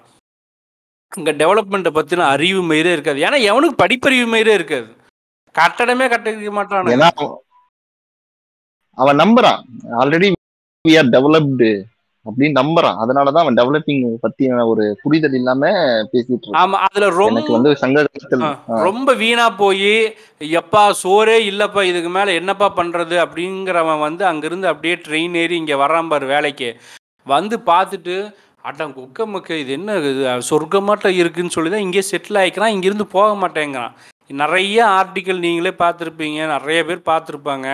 இது வந்து எனக்கு வந்து மரியாதையை கொடுத்துருக்கு. இங்கே யாரும் என்னை வாடா போடான்னு பேசலை கோத்தவங்கம்மான்னு பேசலை அவனை என்னை போட்டு மிதிக்கலை என்னை மரியாதையாக நடத்துகிறாங்க நான் செய்கிற வேலைக்கு உண்டான கூலி எனக்கு கிடைக்கிது. இங்கே யாரும் என்னைய எதுவும் பண்ணலை. எனக்கு இது சேஃபாக இருக்குங்கிற வார்த்தையை சொல்லிட்டு இங்கே எத்தனையோ வடமாநில தொழிலாளர்கள் இருப்பானுங்க கூலி வேலைக்கு. அதுக்கான ரீசன் ஒன்றே ஒன்று தான் அங்கே வந்து அந்த ஜாதி வெறியோட அப்ரஷனு அப்படி திட்டுவானுங்க. கச கசன்னு திட்டுவானுங்களாக்கும் அவன் வெய்ய வேலை செய்கிறான் பார்த்தியா அவனை வந்து எவ்வளோ கேவலமாக நடத்துவானோ அவ்வளோ கேவலமாக நடத்துவான். அந்த வேலை செய்கிறவன் அவனுக்கு கீழே இன்னொரு ஜாதி வச்சுருப்பான். அவன் அவனை போய் இவன் இவன் முதலாளி என்னெல்லாம் இவனை திட்டினானோ அதையெல்லாம் போய் அவன் அங்கே திட்டிட்டு வருவான். இதுதான். நடந்துட்டு இருக்குது வடக்க பொறுத்த வரைக்கும். இந்த அரசியலுக்கு வந்து இந்த குஜராத் அந்த மாடல் காமிச்சு இவன் என்ன பண்ணிட்டான் நம்மகிட்டலாம் வந்து இங்கே இந்த அரசியல் செல்லுபடியாகாதில்ல ஆல் ஓவர் இந்தியா என்னடா பண்ணுறதுன்னு யோசிச்சானுங்க.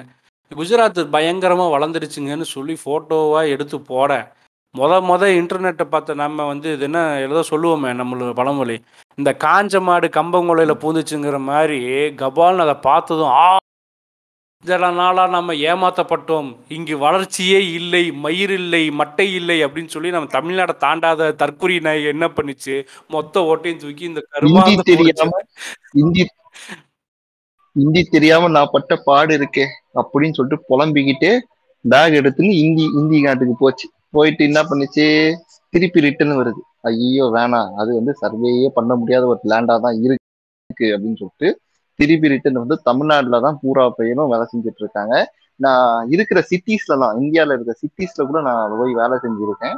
எனக்கு தெரிஞ்சு சென்னை சென்னை மாதிரி ஒரு கம்ஃபர்டபுளான பிளேஸ் வந்து வேற எங்கேயுமே கிடையாது. ஓப்பனாகவே சொல்கிறேன் நீங்கள் வந்து லைஃப் ஆஃப் லிவ் ஆஃப் அதாவது லிவிங் காஸ்ட்டாக இருக்கட்டும் இல்லைன்னா டிரான்ஸ்போர்ட் ஃபெசிலிட்டியாக இருக்கட்டும் இல்லைன்னா என்டர்டைன்மெண்ட் ஃபேக்டராக இருக்கட்டும் எல்லாமே ஒரு அஃபோர்டபுள் ரேட்டில் கன்சியூம் பண்ணுற லெவலுக்கு எல்லாருக்குமே இருக்கிற ஒரு இடமா தான் சென்னை இருக்குது மீதி எல்லா இடத்துலையுமே லிமிட்டடாக தான் இருக்கும். நீங்கள் இந்த காசு இருந்தால் தான் நீங்கள் இதை வாழ முடியும் இதை அஃபோர்ட் பண்ண முடியும் இதை நீங்கள் செய்ய முடியும் அப்படின்னு சொல்கிற ஒரு விஷயமா தான் இருக்கும். இதை பெங்களூர் முழுக்க முழுக்க கமர்ஷியலைஸ்டான ஒரு சிட்டியாக தான் ஃபார்ம் ஆகிட்டு இருக்கு அதனாலவே அவங்க லோக்கல்டிஸ் ரொம்ப ரொம்ப கஷ்டப்படுறாங்க. அந்த ஒரு கவலை மயிரெல்லாம் இல்லாமல் வித்துட்டு இருக்காங்க. அது ஒன்று பெங்களூர் அழிஞ்சு போன சிட்டி அதை பேசவே முடியாது. அது அவ்வளோதான் அது வேற மாதிரி மாறிடுச்சு. அது வந்து இனிமே ஒரு பர்சன்டேஜ் கூட அவனை என்னால் சரி பண்ணவே முடியாது. அந்த நிறைய பிரச்சனை அங்கே இன்னமும் போயிட்டு இருக்க ரீசன் வந்து லோக்கலைட்ஸ் வந்து மொத்தமாக நாசமாயிட்டானுங்க. பெங்களூரை சொந்த ஊராக நினச்சவனுங்க மொத்தமாக நாசமாக போயிட்டானுங்க. அங்கே இருக்கிறது யாருன்னே இப்போ யாருன்னே சொல்ல முடியாது. ஏன்னா எல்லா ஸ்டேட்டும் மொத்தமாக பெங்களூரில் கிடக்கு. இந்தியாவில் இருக்கிற எல்லா ஸ்டேட்டும் அங்கே இருக்குது எது எது எதோடதுன்னே சொல்ல முடியாது. அந்த ஒரு பிரச்சனை இருக்கு. இப்போ அப்படி நிறையா பேர் போய் நார்த்து வேற லெவல்னு போனானுங்கல்ல போனவனுங்க எல்லாம் வந்து செவுத்துல அடிச்ச ரப்பர் பந்து மாதிரி திரும்பி தமிழ்நாட்டில் வந்து விழுந்து எப்பா திராவிடத்தின் அருமை புரிந்து விட்டதுராப்பா சாமி நான் இங்கேயே இருந்துக்கிறேன்டா அப்படின்னு மாறினவனுங்க தான் வந்து இன்னைக்கு இடதுசாரிகள் வந்து அதிகமாக இருக்கிறாங்க இன்டர்நெட்டில் அப்படின்னு யாருன்னு கேட்டால் குஜராத் மாடலை நம்பி போய் பார்த்துட்டு வந்தவங்க தான் இங்க வந்து திராவிடம் வந்து சிறப்பா இருக்கு. மூடிட்டு ஏன் எங்களுக்கு நல்லா இருக்கு? நீங்க பொச்ச சாத்துங்கன்னு ரைட் விங் மேல ஏறி மிஸ் அதான் எவருக்கும் இல்லாத கவலை உனக்கு ஏன்? நானே பாதிக்கப்பட்டேன். எல்லை வரை போயினேன். திரு அங்க எதுவும் இல்ல இல்லாததால் வந்து விட்டேன். அப்படின்னு ஒரு ஸ்டேட்ல தான் இங்க இணையத்துல நம்ம முட்டு இருக்கோம். இப்போ இது இவ்வளோ உங்களை வந்து நீங்க உங்க நெட்ல பார்த்த இமேஜ் உங்களையே இந்த அளவுக்கு கேன்வாஸ் பண்ணி அங்க போ அங்க போனானா நீ வந்து துபாயை பார்க்கலாம். உங்க வாழ்க்கை தரம் வந்து உயர்ந்துரும் அப்படின்ற அளவுக்கு ஒரு போட்டோஷாப் ரெடி பண்ணி உங்க கண்ணு முன்னாடி வச்சு நல்லா உங்களை வந்து மண்டையை கழுவிட்டானுங்களே. ஸோ இந்த மாதிரி மண்டையை கழுவுற வேலை வந்து அப்ப இருந்து ஐடி விங் பார்த்துச்சு. கப்பல்ல வேலைன்னு சொல்லிட்டு இந்த நாய் சொன்னதை நம்பி கேட்டு இருந்த ஆயிரம் ரூபாய் வேலையை விட்டுட்டு வந்திருக்கேங்க. இப்ப ஐம்பது ரூபால இருந்து ஆரம்பிக்கணும் அப்படின்னு ஒரு நிலைமையில தான் வந்தேன். ம் சொல்லுங்க. நானும் போனேன். நானும் போனப்போ என்னாச்சுன்னா தலைநகர்ல போய் பார்த்தா எரும மாடு YouTube நடு ரோட்ல groups. போய் சாணி போட்டுக்கிட்டு இருக்கு. அது மேல மிதிச்சுக்கிட்டே ஒரு பத்து பதினஞ்சு பேர் போய் நிக்கிறானுங்க. அவனுங்க பாட்டு ஒரு பக்கம் ஓடுறானுங்க இந்த பக்கம் ஒருத்தவங்க உட்காந்து ரோட்டி சுட்டுக்கிட்டு இருக்கான். ஒரு ட்ரம்முங்க. ட்ரம்மில் வந்து மணலை போட்டு நல்லா இது பண்ணிட்டு அதுக்கு நடுவில் வந்து தந்தூரி ரொட்டி போ போட்டுக்கிட்டு இருக்கானுங்க. இந்த பக்கம் மாடு நின்றுக்கிட்டு இருக்கு. நான் ஒத்துக்கிறேன். சென்னையிலயும் வந்து மாடெல்லாம் இருக்கும் எல்லாம் ஓகே. அதை கூட ஒத்துக்கலாம். சரி நீங்க வந்து ஒரு சிட்டிக்கு போறீங்க அந்த வந்து சென்னையில சென்னையில சில ஏரியா இப்படி இருக்குன்னு சொல்லலாம். ஆனா டெல்லி பூராவே இப்படி இருக்குன்னு சொல்ல முடியல அது மாதிரி தானே ஆமா, ஆமா, இருக்காங்க. மெஜாரிட்டியாவே அங்க இப்ப வரைக்கும் அங்க இருக்கிற. மார்க்கெட்ல மாடு மேயாத இடமே கிடையாது. நான் என்ன சொல்றேன்னா இப்போ நீங்க காய்கறி வாங்கிட்டு இருப்பீங்க பின்னாடி வந்து மாடு வந்து எட்டி பாக்குறோம். ஹலோ பிரதர் என்ன பண்றீங்க? அப்படின்னு வந்து எட்டி பார்க்கும் இப்போ இப்போ நான் ஒண்ணு சொல்றேன் பாருங்க. நீங்க பீஃப் சாப்பிடுறீங்க. அதனாலதான் மாடு எல்லாம் இங்க சுத்தப்பட்டது இவங்க நாங்க வந்து பசுவை கும்பிடுறோம். அதனால அங்க மாடு சுத்துது. அவ்வளவுதான். ஜல்லிக்கட்டுக்கு ப்ரொட்டஸ்ட் பண்ண ஊருங்க இது. ரைட்டு விடுங்க. சரி. இந்த மாதிரி தான் இருந்துச்சு. நீங்கள் இப்போ ஒரு சிட்டியில் இருக்கீங்க செ- சென்னையில் இருக்கீங்க. ஈசிஆரில் போயிட்டு ஏதோ ஒரு ரோட்டில் ஏதோ ஒரு இடத்துல இறங்கிட்டீங்க. நைட்டு ஒரு பத்து மணி. இப்போ நீங்கள் ரிட்டர்ன் வந்து சென்னை வர முடியுமா முடியாதா? ம், நான் கூகுள் மேப்ல போட்டு வந்துட்டுருவேன். வந்துடுவேன் அதுலயே ஊபர் காட்டும் ஊபர் புக் பண்ணுவேன். ம். இப்போ நீங்கள் வந்து டெல்லியில் இருக்கீங்க. டெல்லியிலேருந்து அவுட்ரு ஒன்றும் வேணாம். நாலு கிலோமீட்டர் அவுட்ரு வெளியே வந்துட்டு ரிட்டர்ன் வந்து திரும்ப போக. ட்ரை பண்ணுங்க. உங்களால் முடியாது. வாய்ப்பே கிடையாது. இது ஆம்பளைக்கே இன்கேஸ் அது பொம்பளையா இருந்தா வக்க செம்ம ஏழரை ஆயிடும். நான் சொல்றது ரெண்டாயிரத்தி இருபத்தி ஒண்ணுக்கு. ம்.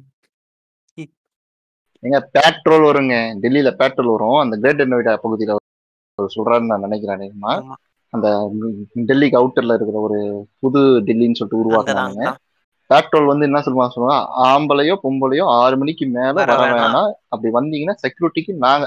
வர வேணாம். அப்படி வந்தீங்கன்னா செக்யூரிட்டிக்கு எங்களோட நான் பொறுப்பு இல்ல.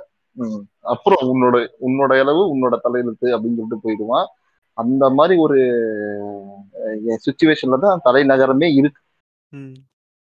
இந்த நிலைமை ஓடி அந்த இடத்த தான் இன்டர்நெட்ல இன்டர்நெட்ல எப்படி காட்டுறான்னா எப்படி சொல்றது? இந்த துபாயில அந்த பீச் கார்னர்ல அந்த போட்டு அந்த கையில கிளாஸ் வச்சுக்கிற மாதிரி காட்டுறான்.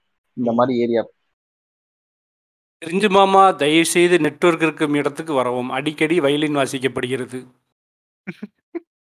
ஐயோ இப்போ? இப்போ. கொஞ்சம் ஓகே பார்த்துக்கிடுங்க. டபால் டபால் வயலின் வருது. சரி இப்போ எதுக்கு இந்த டாபிக் வந்தோம்னா ஃபர்ஸ்ட் ஃபர்ஸ்ட் பிஜேபி கையில தான் இந்த இன்டர்நெட் போகுது. இந்த இன்டர்நெட் போகும்போது இவன் இந்த மாதிரி வேலையெல்லாம் பார்க்குறான் அவன் பரப்பி விட்ட பொய் தான் வந்து இன்னைக்கு வரைக்கும் பிஜேபிக்கு ஒரு அடித்தளமா இருக்குது. அதனால தான் வந்து இன்னமும் மோடி வந்து ஆட்சியில் இருக்கிறாரு அப்படின்னு சொல்றாங்க. ஒரு புத்தகமும் இருக்கு. எலக்ட்ரோரல் பாலிடிக்ஸில் வந்து மோடி எப்படி ஆட்சிக்கு வந்தாருன்றதை பற்றி ஒரு புத்தகம் இருக்குது அதை வந்து நாங்கள் இந்த எபிசோட் ரிலீஸ் ஆகும்போது முடிஞ்ச அளவுக்கு இதோட சேர்த்து போட ட்ரை பண்ணுறோம் டோரு கசாமா டோபி ராமாவா மாறுகிறார். டோபிரமாவா ஏங்க அவர் கூடலாம் கம்பேர் பண்ணாதீங்க நீங்க. கக்காசியில இல்லப்பா புக்கு ரெக்கமெண்டேஷனுக்கு சொன்னேன். ஏங்க. அது கக்காசிங்க. ஏங்க அந்த அளவுக்கு பெரிய ஆள் இல்லைங்க நீங்க வேற. சும்மா இருங்க. ஆட நம்மளுக்கு நாமளே அப்புறம் பேசலீன்னா அப்புறம் யார் பேசுவா? யாரும் பேச மாட்டாங்க. நான் தான் பேசணும் நீ எனக்கு பேசு. நம்ம சொன்னா நம்மளே நம்மால் தான் நம்மளுக்கே சொல்லிட்டான். ஆமா. அப்புறம் முக்கியமான விஷயம். இல்ல இல்ல. முக்கியமான இந்த இடத்துல பதிவு பண்ண வேண்டிய இன்னொரு விஷயம். முத முத இந்தியாவில் ஒரு ஐடி கம்பெனியவே வந்து எலக்ட்ரோல் எலக்டோரல் பாலிடிக்ஸ்க்கு யூஸ் பண்ணது. BJP BJP BJP Narendra Modi Narendra Modi Narendra Modi. அவன் பேரு சொல்லுங்கப்பா அவன் பேர் என்னப்பா? பிரசாந்த் கிஷோர். கிஷோர் தான் times. அதை யூஸ் பண்ணா. இதை பற்றி ஆல்ரெடி அவங்க வந்து ரிவீல் பண்ணியிருப்பாங்க யாருன்னா எஸ்விகே ரிவீல் பண்ணியிருப்பாங்க பிரசாந்த் கிஷோர் வந்து எப்படி அந்த ஐடி இங்கே மேனேஜ் பண்ணார் அதை பற்றி எல்லாம் ஃபுல் டீட்டெயிலாக சொல்லியிருப்பாங்க எக்ஸாக்ட்லி அதே தான் அந்த அந்த புக்லேயும் இருக்கும். என்னென்னா அவங்க அதை எப்படி பரப்புகிறாங்க ஒரு ஃபாரினர் உமன் ஒருத்தங்க இருப்பாங்க. அவங்களுக்கு வந்து இப்போ எப்படி நம்ம நாம் தமிழரில் வந்து ஃபண்டெல்லாம் கலெக்ட் பண்ணுறாங்க ஈழத்தில் வந்து மக்கள் மாட்டி தவிக்கிறாங்க. அதுக்கு வந்து தமிழ்நாட்டிலேருந்து அரசியல் எழுச்சி உருவாகுது அப்படின்னு சொல்லி ஊரை அமைச்சு சுற்றிட்டு இருக்கார்ல அதே மாதிரி தமிழ்நாட்டு தலையெழுத்திய தலையில மாத்திடுறோம். அதே மாதிரி என்ன பண்ணுறாங்க பிஜேபி ஆளுங்க ஆர்எஸ்எஸ் ஆளுங்க என்ன பண்ணுறாங்க ஃபாரினில் இருக்கிற சோ கால்டு எலைட் பீப்புள்ஸ் கிட்ட இந்தியன் எலைட் பீப்புள்ஸ் கிட்ட போயிட்டு இந்த மாதிரி நீங்கள் ஃபண்டு கொடுங்க. இந்த மாதிரி தமிழ்நாடு பாலிடிக்ஸை மாற்றணும் ஏன்னு கேட்டால் தமிழ்நாட்டில் வந்து சி இந்தியாவோட பாலிடிக்ஸை மாற்றணும் ஏன்னா இந்தியாவில் வந்து ஊழல் நடக்குது அப்படின்னு சொல்லிட்டு பரப்பிக்கிட்டு இருக்காங்க. அந்த நேரம் பார்த்து கரெக்டாக இந்த டூ ஜி ஸ்கேம் வழக்கு போடும்போது எல்லா பேப்பர்லையும் பற்றி எரியுது. பிசிசியிலேருந்து எல்லா பேப்பரும் எல்லா இங்கிலீஷ் பேப்பர்லேயும் வந்து இந்த நியூஸ் தான் ஹெட்டிங் வரைக்கும் போகுது.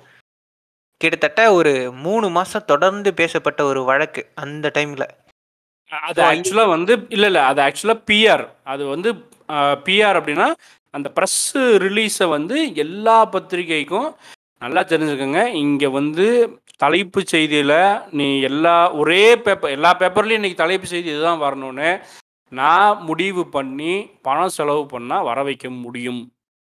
இது வந்து இந்த ப்ரெஸ்ஸு பிஆர் ஒர்க்குன்னே ஒன்று ஒர்க் இருக்குது அது மட்டும் இல்லை நம்ம வந்து ஒரு இப்போ ப்ரெஸ்ஸு கா மீட் வைக்கணும் அப்படின்னா யார் என்ன எழுதணும் எதில் எப்படி வரணுங்கிறதுக்கு வந்து கவர் கொடுத்தா அது வரும். இது வந்து கண்டிப்பாக வந்து இங்கே நடந்துட்டுருக்குது எல்லா இடத்துலையும் இந்த செகண்ட் வரைக்கும். நம்ம எப்படி வேணாலும் இங்கே நியூஸை வந்து எழுதலாம். அப்படி எழுதப்பட்டது தான் ஏன் எழுதப்பட்டதுன்னா அந்த ஒரு லட்சத்தி எழுபத்தி ஆறாயிரம் கோடிங்கிறத நம்பராக போட்டானுங்க எல்லா பேப்பர்லையும் நல்லா ஞாபகப்படுத்தி பாருங்கள் சிகப்பு கலர் ஃபாண்ட் யூஸ் பண்ணானுங்க. தம் இங்கிலீஷ்லேயும் அதே தான் தமிழ்லேயும் அதே தான் one lakh seventy six thousand crores அப்படிங்கிறது வந்து நம்பர் ஃப்ளாஷ் பண்ணாங்க. அந்த நம்பர் ஃப்ளாஷ் பண்ணதுக்கு ரீசனே வந்து காங்கிரஸை வந்து டிஃபேம் பண்ணி இவனுக்கு மேலே வர்றதுக்கு தான். அந்த நம்பர் ஃப்ளாஷ் பண்ணுங்கிற அவசியம் இல்லை. எல்லா பேப்பரும் எப்படி ஒரே மாதிரி ஃப்ளாஷ் பண்ணோம்? ஏன்னா இன்ஃபர்மேஷன் இன்ஃபர்மேஷன் கொடுக்கப்பட்டது. பணமும் சேர்ந்து கொடுக்க காங்கிரஸ் அது வரைக்கும் காங்கிரஸ் என்ன பண்ணியிருந்தது அவனுக்கு தான் இவனுக்கு தான் ஒரு டிக்கெட் கழிச்சு தானே இன்டர்நெட்டுக்கே வர்றானுங்க அவன் அதுக்குள்ள கரைச்சு குடிச்சிட்டான் இன்டர்நெட்டையே. இவனுக்கு ரெண்டாயிரத்தி பத்துல வந்து வெப்சைட் தான் ஃபார்ம் பண்றாங்க. ஐடி விங் ஃபார்ம் பண்ணல. வெப்சைட்டுக்கே ரெண்டாயிரத்தி பத்துல தான் வருது காங்கிரஸ். இன்ன வரைக்கும் காங்கிரஸ் ஐடி விங் எப்படி பயன்படுத்தணும் என்ன பண்ணணுங்கிற அறிவு இல்லை. அவனுக்கு நான் அதை அதை ஃபார்ம் பண்ணவே இல்லை. அவங்களுக்குள்ளார அடிச்சுக்கிறதும் அந்த தலைமைக்கு பிரச்சனை பண்ணுறதுமாவே போயிட்டுருக்குது. அதை வந்து அவங்க இன்னுமே சரி பண்ணிக்கவே இல்லைன்னு தான் சொல்லணும். எல்லா ரொம்ப பின்தங்கி போயிட்டானுங்க அவங்க. இந்த டூ ஜி மேட்ரு வரும்போது என்ன ஆகுதுன்னா ஒரு ப்ரெஸ் மீட்டில் ஒரு ஆள் போயிட்டு மன்மோகன் சிங் கிட்ட மைக் கொடுத்து என்ன ப்ரோ இந்த மாதிரி டூ ஜி மேட்ரில் ஏதோ விஷயம் சொல்கிறாங்களே நிஜமான்னு கேட்கும்போது அவர் திரும்ப பார்த்து ப்ரெஸ் மீட்டை பார்த்து இன்னா தலை அப்படின்னு தான் கேள்வி கேட்குறாரு. ஏன்னா அவருக்குமே அது வந்து சரியாக புரியல. ஸோ இந்த மாதிரி ஒரு சுச்சுவேஷனில் இருக்கும்போது என்ன ஆகுது? ஃபாரினில் போயிட்டு இவனுக்கு நல்லா மண்டை கழுவுறானுங்க. அஹ், இங்கிலாந்து யூஎஸ் கனடான்னு செட்டில் ஆனவனுங்களை பிடிச்சி இந்த மாதிரி பாருங்க ஊழல் பண்ணியே வந்து இந்தியா வந்து மேலே வளராம விட்டுச்சிருக்கானுங்க அப்படின்னு சொல்லி மண்டையை கழுவுறது. அடுத்து சோனியா காந்திக்கும் மோ மன்மோகன் சிங்க்கும் புஜுக்கு புஜுக்கு அப்படின்னு சொல்லிட்டு கதையை பரப்பி விடுறது. அப்புறம் அவங்கெல்லாம் இந்தியர்களே வந்து இட்டாலியன் அங்க க- அங்க இந்தியன் பாஸ்போர்ட் இல்லைன்னு சொல்றது. அஹ் அவங்க இந்தியனே கிடையாது. அவங்க வந்து வெளிநாட்டு கைகூலி இலும்பு நாட்டி இந்த கதையெல்லாம் அப்பவே பரப்பிட்டானுங்க. இல்ல, அப்புறம் அவங்க அப்பதான் யார் இது யாரெல்லாம் வேகமா மீட் பண்ண பரப்ப போறாங்களோ? ஆரம்பிச்சது. அந்த இந்த இளவெடுத்தவனு தான் இதை பரப்ப ஆரம்பிச்சது. இலுமு நாட்டி வேட்டிக்கனின் கை காரியம் இதெல்லாம் இந்த நாயகை வந்து இந்த ரெண்டாயிரத்தி பன்னெண்டு பதிமூணுல தான் வந்து வெளியே வருது.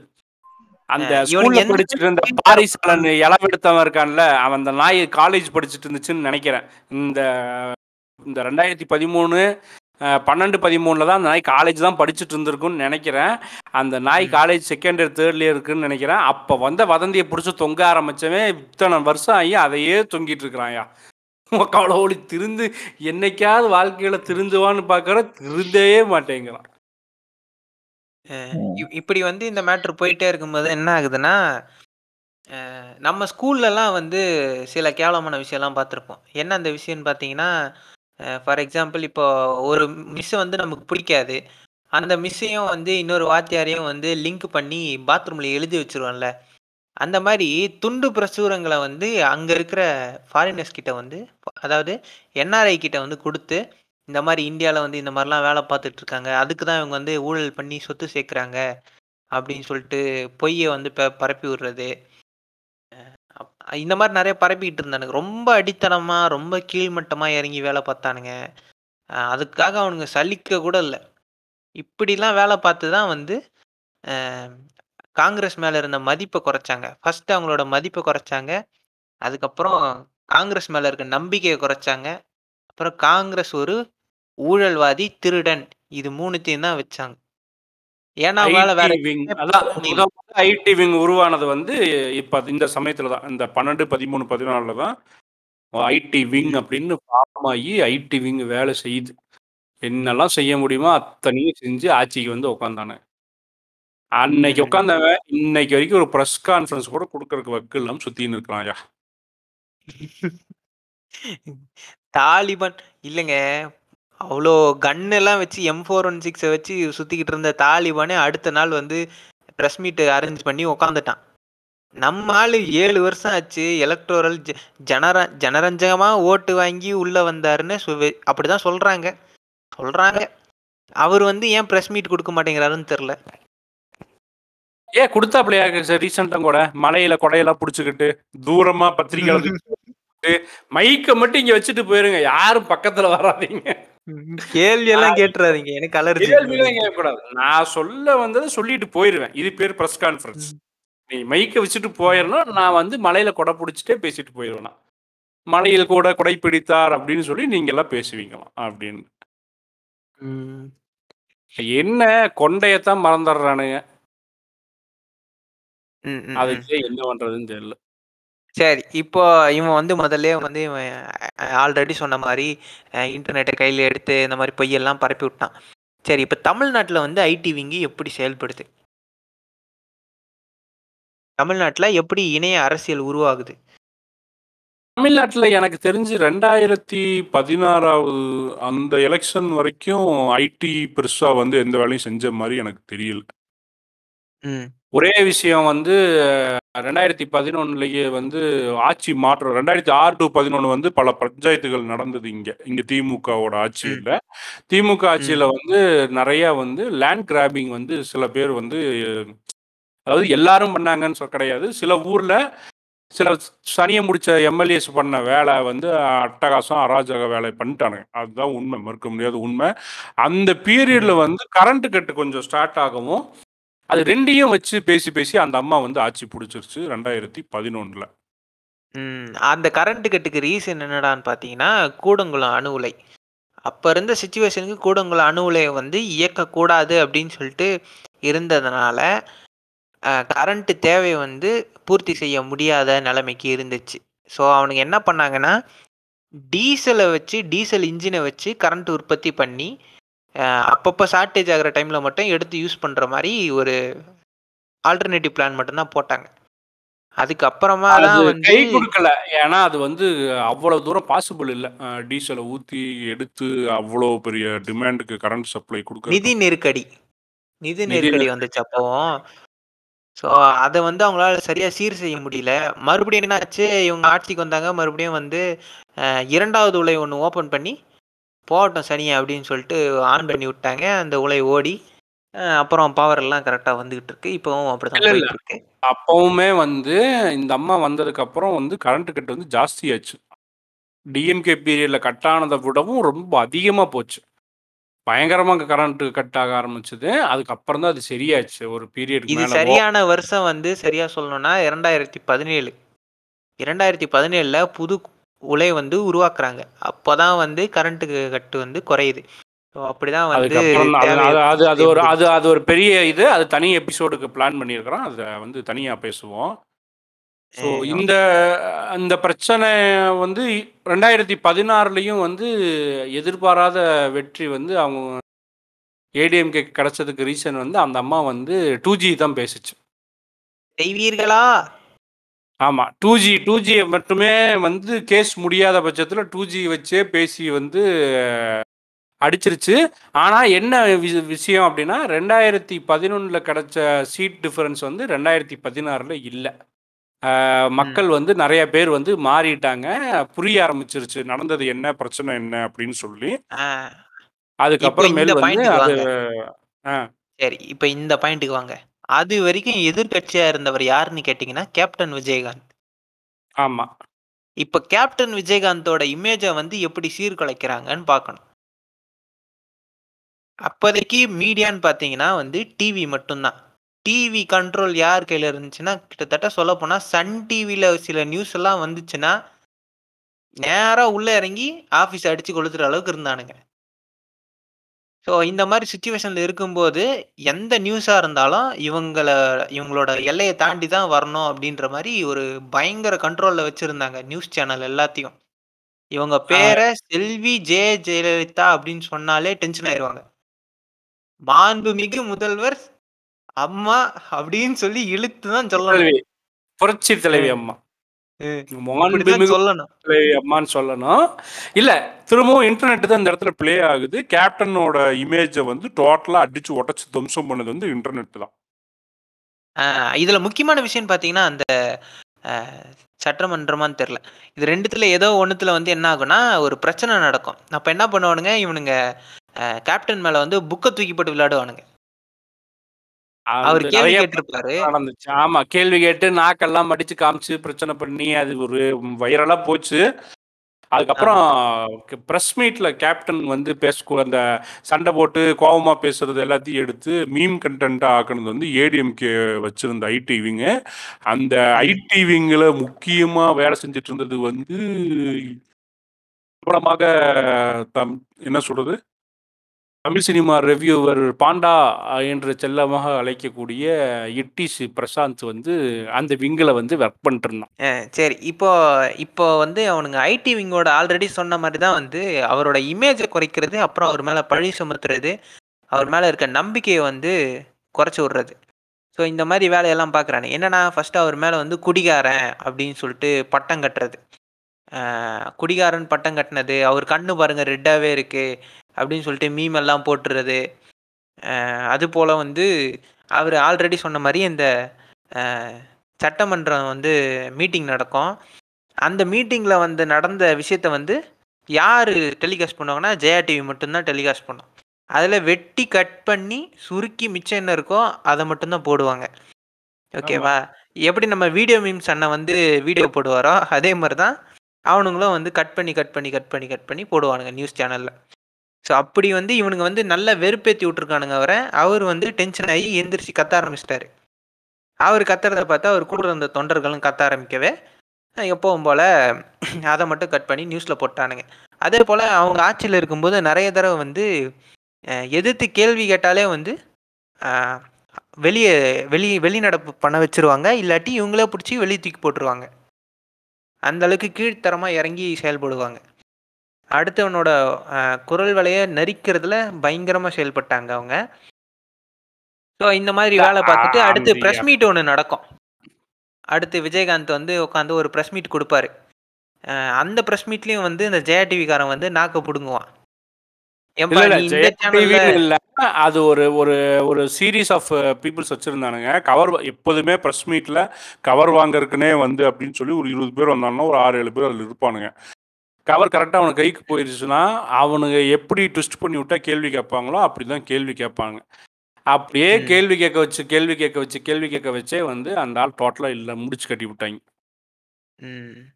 அவர் வந்து இந்த மாதிரி நியூஸ் சேனல்ல அப்படி போடவே அவர் வந்து என்ன ஆயிட்டாரு ஐயோ இவன் நம்ம என்ன பேசினாலும் மாத்தி தான் எழுதுவான் அப்படின்னு சொல்லிட்டு உனக்கு மட்டும் நான் தர மாட்டேன் அப்படின்னு சொல்லியிருக்காரு மென்டல் பீஸை காலி பண்ணிட்டாங்க. அந்த ஆளோட மென்டல் பீஸை காலி பண்ணிட்டாங்க. மென்டல் பீஸ் போன உடனே வந்து எப்போதுமே வந்து அது அன்ஸ்டேபிள் ஆயிருவாங்க ஒரு ஆளுங்க. அது ரொம்ப சிம்பிளா ம். முடிச்சிட்டாங்க. மாமா வந்துட்டாரு. அவர் ஏதோ தகவல் வச்சிருக்காரு சொல்றதுக்கு. சொல்லுங்க மாமா. அதாவது இன்டர்நெட்ல மட்டும் வளர்ந்த கட்சி பாஜக அப்படின்னு சொன்னீங்கன்னா இன்டர்நெட்னால நாசமா போன கட்சி வந்து நம்ம தேமுதிக தான்.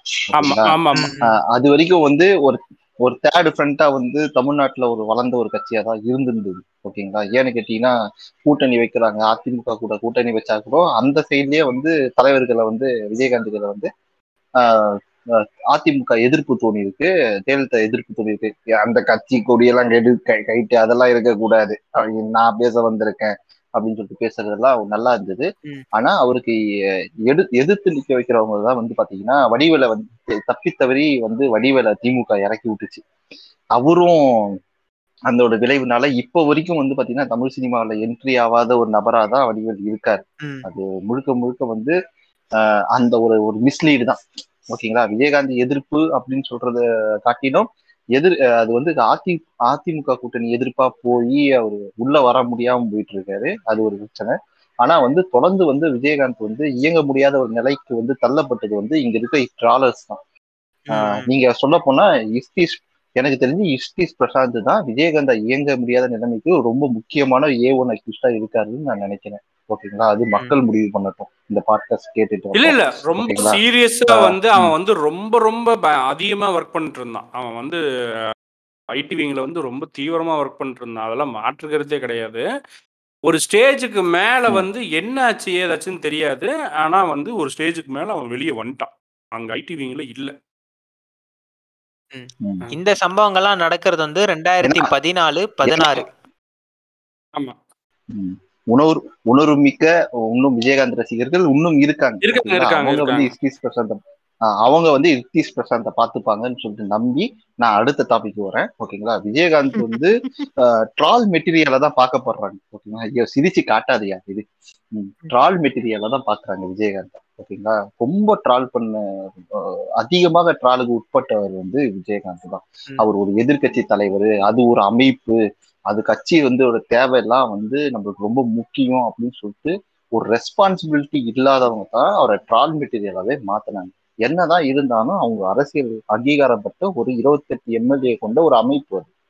அவங்கள எப்படி விமர்சிக்கணும் அப்படிலாம் தெரியும் அப்படிலாம் எந்த கன்சர்னுமே இல்லாம தான் இந்த புல்லர்ஸும் ட்ராலர்ஸும் இன்டர்நெட்ல வராங்க அப்பதான். இல்ல இல்ல அது ஆக்சுவலா எப்படி இல்ல இல்ல இது இப்படி கூட இப்படி சொல்லலாம். எப்படின்னா மிகப்பெரிய ஒரு கட்சியா அதாவது ஐம்பது வருஷம் பெரிய பாரம்பரியம் கொண்ட ஏடிஎம்கே விடவும் பாரம்பரியம் கொண்ட டிஎம்கே எதிர்க்கட்சியா உட்கார முடியாத ஒரு சூழல் உருவாகி அதுல வந்து எதிர்க்கட்சி தலைவரா கேப்டன் உட்கார்ந்துருக்க அளவுக்கு ஒரு வரலாறுன்னு தான் சொல்லலாம். மிகப்பெரிய ஹிஸ்டரி மாதிரி அப்படி ஒரு பிரேக் த்ரூ கேப்டன் அப்படி பிரேக் த்ரூ பிரேக். இந்த விஜயகாந்தை வந்து ட்ரால் மெட்டீரியலா மாட்டினதும் இந்த இன்டர்நெட்டு அப்பதான் அதாவது இந்த ரெண்டாயிரத்தி பதினஞ்சு பதினாறுல தான் இந்த ட்ரால் அப்படிங்கிற கான்செப்டும் பூம் ஆகுது. அப்பதான் இந்த மீம் போற கல்ச்சர் ஃபார்ம் ஆகுது ட்ரால் கல்ச்சர் ஃபார்ம் ஆகுது. அதாவது இப்போ இப்போ நீங்க சொன்னீங்க பாத்தீங்களா நான் ஒரு எக்ஸாம்பிள் சொல்றேன். அதாவது எந்த க- சின்ன கட்சியுமே ஒரு பெரிய கட்சி கூட கூட்டணி வச்சா அது கரைஞ்சிடும் அப்படின்னு சொல்லிட்டு ஒரு மித்து இருந்து. இப்ப எக்ஸாம்பிள் வந்து வைகோ வச்சாருன்னா வைகோ ஒண்ணுமே இல்லாம ஆயிட்டாரு. ஏடி ஏடிஎம்கே கூட வச்சு ஓகே ஒண்ணுமே இல்லாம ஆயிட்டாரு. அது மாதிரி சின்ன சின்ன கட்சிலாம் வந்து ஒரு பெரிய கட்சியோட கூட்டணி கர வச்சாங்கன்னா அதுல அதுல கரைஞ்சிடும். அது ஒண்ணுமே இல்லாம ஆயிடும் அப்படின்னு சொல்லிட்டு ஒரு மித்த பிரேக் பிரேக் த்ரூ பண்ணி நான் முப்பத்தி ரெண்டு எம்எல்ஏ நினைக்கிறேன்மா எனக்கு சரியா கவுண்ட் தெரியல.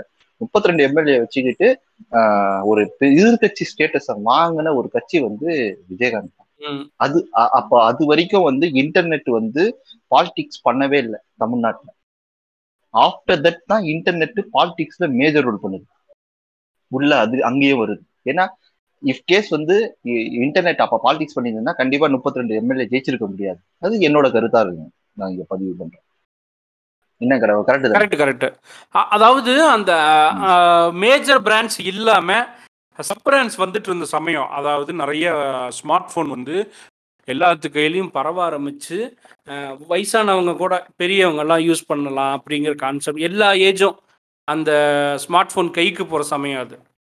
ரெண்டாயிரத்து டு ரெண்டாயிரத்தி பன்னெண்டில் வந்து இன்டர்நெட் யூசேஜ் அதிகமாகுது ஸ்மார்ட் ஃபோன் யூசேஜ் அதிகமாகுது. பன்னெண்டு பதிமூணு பதினாலு பதினஞ்சுங்கும் போகும்போது தான் வந்து என்ன ஆகுதுன்னா கையில் வந்து நம்ம வந்து ஃபேஸ்புக்கோட பயன்பாடு அதிகமாகுது.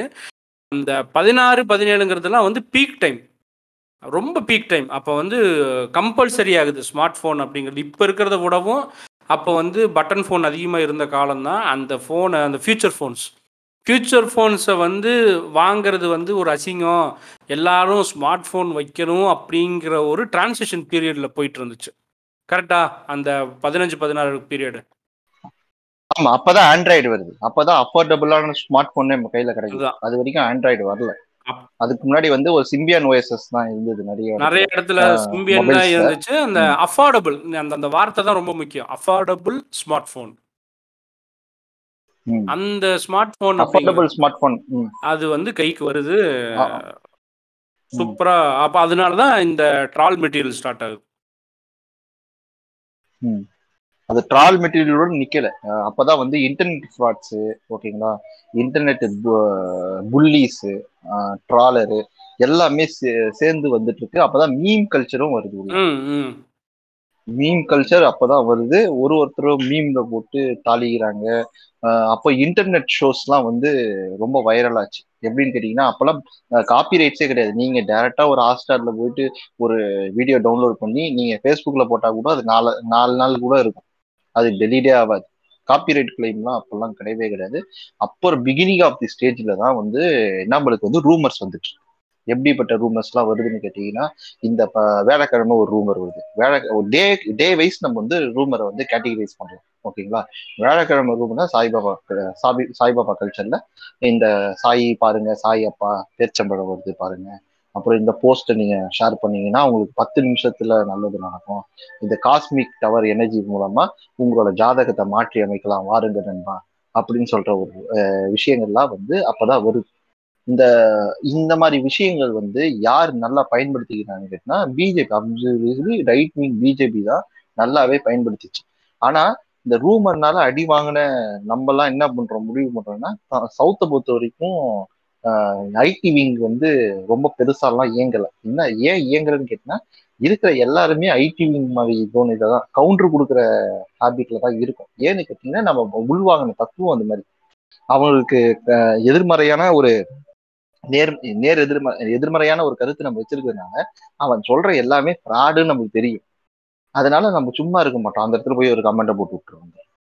நம்மளே ஒரு ஒரு இண்டிபெண்ட் ஐடி விங் மாதிரி தான் நம்ம செயல்பட்டு இருந்தோம் அந்த டைம்ல ஆமா. இந்த திரும்பவும் அப்ளை மாமா சொன்னார்ல இந்த எத்தனை சீட்டுன்னு தெரியல என்ன? இருபத்தி ஒன்பது சீட்டு ம்.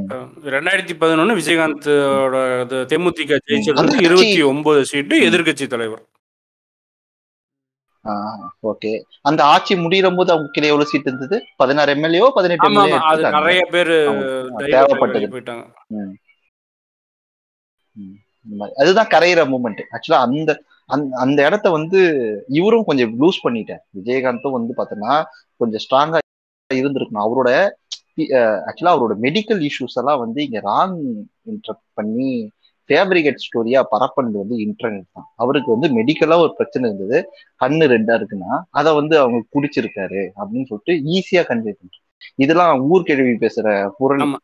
பா, கண்ணு ரெட்டா இருக்கு. இருபத்தி ஒன்பது ஜெயிச்சாங்க இப்ப டிஎம்கே எவ்வளவு ஜெயிச்சது அப்படின்னு சொன்னா இருபத்தி மூணு சீட். காங்கிரஸ்ங்க?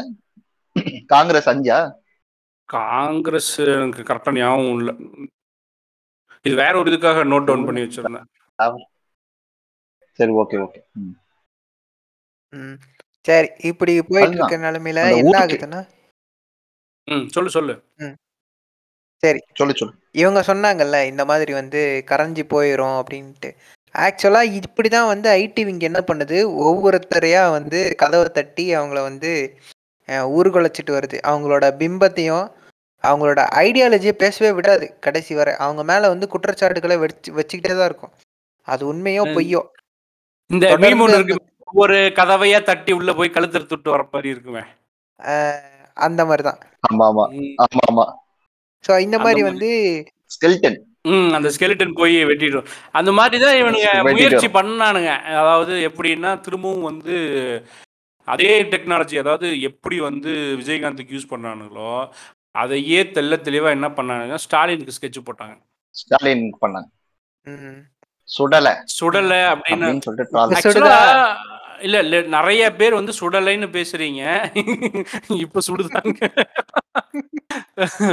இப்ப சுடு நல்லாவே சுடுது. சுருக்கு சுருக்குன்னு பொச்சுல சூடு வச்ச மாதிரி. ஆனா ஒன்னா நம்பர் பைத்தியக்காரனுடா டே கோடநாடு கேஸ நான் எடுப்பேன்னு சட்டசபையில அறிவிப்பா அறிவிப்பு பண்ணா எங்க அப்பன் குதிரைக்குள்ள இல்ல அப்படிங்கிற மாதிரி இந்த லூசு கூதியானுங்க வந்து வெளிநடப்பு பண்ணிட்டு வெளியே வந்து உண்ணாவிரத போராட்டம் உட்காரான் நீ ஏன்டா உண்ணாவிரத போராட்டம் இருக்கிறீங்க ஏன்டா? ஏன்டா நான் எதுவுமே மூடிட்டு இருந்திருந்தா கூட பரவாயில்ல அது ஒண்ணும் தெரிஞ்சிருக்காது. வெளியே வந்து உண்ணாவிரத போராட்டம் இருந்து அனௌன்ஸ் நீங்க இந்த விஷயத்த நீ நீங்க நோட் பண்ணணும் ஒழுங்கா நோட் பண்ணணும். எதிர்க்கு ஆளுங்கட்சியா இருக்கும் போதும் எதிர்கட்சிக்கு திமுக எதிராக உண்ணாவிரதம் பண்ண கட்சி பேர் என்ன? அதிமுக. இப்ப எதிர்கட்சியா இருந்தும் திமுக எதிரா உண்ணாவிரதம் பண்ணது அதிமுக. அதை நீங்க பதிவு பண்ணணும் இந்த பாட்காஸ்ட் என்ன ஒரு புத்திசாலித்தனம்.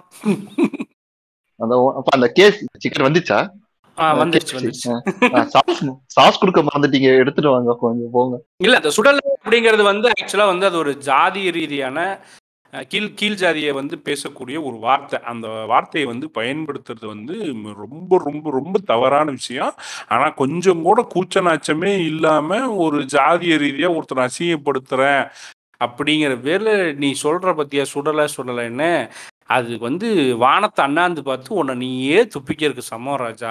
ஜாதிய ரீதியில் நீ வந்து எதிர் சித்தாந்தமாக இருக்கிறானோ இல்லை உன் சித்தாந்தத்தில் இருக்கிறானோ எவனாக இருந்தாலும் ஜாதிய ரீதியான கெட்ட வார்த்தையை பேசி பயன்படுத்துறதுங்கிறது உன்னை நீயே வந்து வா- அப்படியே வானத்தை பார்த்து துப்பிக்கிறதுக்கு சமம் தான் அது. இந்த இடத்துல அதை நான் பதிவு பண்ணியே ஆகணும். அதுக்காக உடனே இரநூறுவா கிரெடிட் எடுக்காதீங்கடா மயிறு. ஏன்னா அதிமுக லேண்ட் கிராபிங் பண்ணதையும் நான் தான் இப்போ சொன்னேன். விளக்கெண்ணெய்களாக கேட்டுச்சா? கட்சி சார்புங்கிறது வந்து சில டேங்க் கம்யூனிட்டி கிட்ட இல்லை. அதை புரிஞ்சு தொலைங்க. கரெக்டு தான் கரெக்டு தான். வாழ்க்கை ஒரு வட்டம்டா மேல இருக்கவன் கீழே வருவான் கீழே இருக்கவன் மேல வருவான். உன்னை ஊ மேல அந்த சும்மா தம்மா துண்டு பிளேடு மேல வச்ச நம்பிக்கை ஊ மேல வை அப்படின்னு சொல்லிட்டு அவன் வைக்கல. அதனாலதான் அதிமுக ஒரு ஒரு வாட்டியும் வெளியே போயிட்டு உண்ணாவிரதத்துல உக்காடுறான் வேற எந்த ரீசனும் கிடையாது. வாழு தெரியுது இந்த புரியல. இடத்துல அட்ஜஸ்ட் பண்ணிக்கிறேன். எனக்கு எனக்கு லாஜிக் புரியல. ஆக்சுவலா. அம்மாவை அம்மாவோட வீட்டை வந்து ஆட்டைய போட்டது யாருன்னு கண்டுபிடிக்கிறதுக்கு பிளான் போட்டாங்க. அப்போ சட்டப்படி பார்த்தீங்கன்னா நியாயப்படி பார்த்தீங்கன்னா நீங்க தான் சந்தோஷப்பட்டிருக்கணும். நீங்க ஏன்டா வெளியே வந்து உண்ணாவிரதம் பண்றீங்க? அப்புறம் எடப்பாடி சித்தப்பா பண்ண கொலையெல்லாம் வெளியே தெரிஞ்சிரும்ல. அப்ப ஹைவேஸ்ல லாரி விட்டு அடிச்சது அப்புறம் வாட்ச்மேனை கொண்டதுன்னு எல்லாமே வெளியே தெரிஞ்சிரும்ல. இந்த இடத்துல வந்து சீமான் வந்து சொல்றாரு. காமெடி சொல்லட்டுமா? சீமான் உங்களுக்கு சீமானன் வந்துட்டு என்னதான் என்னதான் இருந்தாலும் அந்த வாட்ச்மேன் தற்கொலை பண்ணது வந்து ஏத்துக்க முடியாது அப்படின்னு சொல்லிட்டு நம்ம இளவரசனுக்கு என்ன ஸ்டேட்மெண்ட் கொடுத்தாரோ அதே மாதிரி கொடுக்குறாரு கொடுப்பாரு கண்டிப்பா. கண்டிப்பா. வெயிட்டிங் ஐ ஈ- வெயிட்டிங் அதுக்கடுத்து நீங்க நீங்க ஒண்ணு சொன்னீங்கல்ல இப்போ அந்த கரண்ட் வந்து அதிமுக திமுக ஆட்சியில வந்து அனல் அனல் மின் நிலையம் ஓகேங்களா? அந்த டீசல் பவர் பிளான்ட் ஆமா. அனல் மின் நிலையெல்லாம் போட்டுட்டு நம்ம வந்து கரண்ட் வந்து நம்ம உற்பத்தி பண்ணிக்கிட்டோம். அப்புறம் வந்து ஜெயலலிதா ஆட்சி ரெண்டாயிரத்தி பதினேழு வரைக்கும் வரைக்கும் அந்த கரண்ட் பிரச்சனை இருந்ததுன்னு சொல்லிட்டு டோரு சொன்னாரு. அது உண்மைதான். அந்த வரைக்கும் நம்ம அதை அத எல்லா பிரச்சனைத்தையும் சால்வ் பண்ணது நம்ம எடப்பாடி ஐயா தான். எப்படி சால்வ் பண்றாருன்னு கேட்டீங்கன்னா கடன் வாங்குறாரு. எல்லாத்துக்கும் நீட் நேரத்துலலாம் கடன் வாங்கி அது வரைக்கும் அதுதான் வந்து இப்ப எல்லை அறிக்கையில தெளிவா காமிச்சிருப்பாங்க. ஓகேங்களா? அது வரைக்கும் கடன் இல்லாத நிலை வந்து ஐந்து மடங்கு அறுபது ஆறு மடங்கா ஓகேங்களா? உயர்ந்தது காரணம் நம்ம ஸ்ரீ எடப்பாடி சாமியார் தான். I. Mean excessive rate of power buying அதாவது அதிக விலைக்கு. கரண்ட் விலையை கொடுத்து வாங்குறது. வெளியே இருந்து வெளி மாநிலத்துல நம்ம நாலு ரூபா கொடுக்க வேண்டிய இடத்துல ஏழு ரூபா ஆறு ரூபா அந்த மாதிரி வந்து அதிகமாக விலை கொடுத்து கரண்ட்டை வாங்கி இவனுங்க வந்து இங்கே பண்ணது. அது மட்டும் இல்லை அது நிறைய இருக்கு. ஆனால் அதை வந்து நாங்கள் வந்து பவர் பிளான்ட்டுக்குன்னு சொல்லி ஒரு எபிசோட் பிளான் பண்ணியிருக்கிறோம் அது வந்து அந்த பிளான்ட்ல வந்து ஃபுல் டீட்டெயில்டாக பிரேக் டவுன் பண்ணலான்னு இருக்கோம் நம்பர் நம்பர் வில் ஸ்பீக் அப்படின்னு சொல்றாரு கடவுள். அதை நம்ம நம்ம எதிர்பார்க்கலாம். ஆமா இல்ல இல்ல. ஃபுல் எபிசோட பிளான் பண்ணியிருக்கோம். அதாவது ஃபுல் எபிசோட் பிளான் பண்ணிருக்கிறோம் அதாவது அது வந்து இந்த நியூக்ளியர் பவர் பிளான்ட்டை பத்தி டிஸ்கஷன் பட் அதுல வந்து எல்லாமே வரும். தமிழ்நாட்டில் எத்தனை பவர் பிளான்ட் ப்ரப்போஸ்டு எவ்வளோ இருக்கு எவ்வளோ போர்ட்டு வந்து கன்ஸ்ட்ரக்ஷன் பண்ணியிருக்கிறாங்க என்ன செலவாயிருக்கு ஃபெயில் சேஃப்டி மெத்தட் இருக்கா இல்லையா? ஃபெயில் சேஃப்டி மெத்தட் எப்படி ஃபாலோ பண்ணாங்கங்கிற வரைக்கும் அதுக்கு வந்து ரொம்ப பெருசா இருக்கு. அதனால டேட்டா கலெக்ஷன் ஒர்க் டைம் ஜாஸ்தியா இருக்கு. பசுமை தமிழகத்தோட இன்ன கோரிக்கை வந்து நிவர்த்தி பண்ணாம இருக்கு அந்த பவர் பிளான்ட்ல ட்ரில் நடக்குதா நடக்கலையா? அது எல்லாத்தையுமே நீங்க அதுல பேசுங்க. ஓகே ஆமா ஆமா அதுதான் பாயிண்ட் அதை தான் எடுத்துட்டு இருக்கோம். பட் ரொம்ப ஏன்னா நம்ம சொல்றது கரெக்டா இருக்கணும்ல? நம்ம தான் முதல்ல கேள்வி கேட்பானுங்க. ஏதாவது தப்பா சொல்லிட்டோம் அப்படின்னா so we are extensively in data research நீங்க ஊப்பி ப்ரோ நீங்க சொல்றதெல்லாம் எப்படி நாங்க டைரக்டா நம்புறது? நீங்க எல்லாம் ஊப்பி ப்ரோ போய் செக் பண்ணிக்கடா புண்டமானே. அவன் வாழ்ந்திருப்பான். அதே ஃபீல்ட்ல தான் வாழ்ந்திருப்பான். ஓகேங்களா? அதே டைம்ல நம்மளுக்கு ஒரு நம்மளுக்கு தெரிஞ்ச அனக்டோட்டல் டேட்டா வச்சுக்கிட்டோம் இதை நம்ம ஈஸியாவே ரெகனைஸ் பண்ற மூமெண்டா தான் இருக்கு. இங்க இருக்கிற அரசியல்.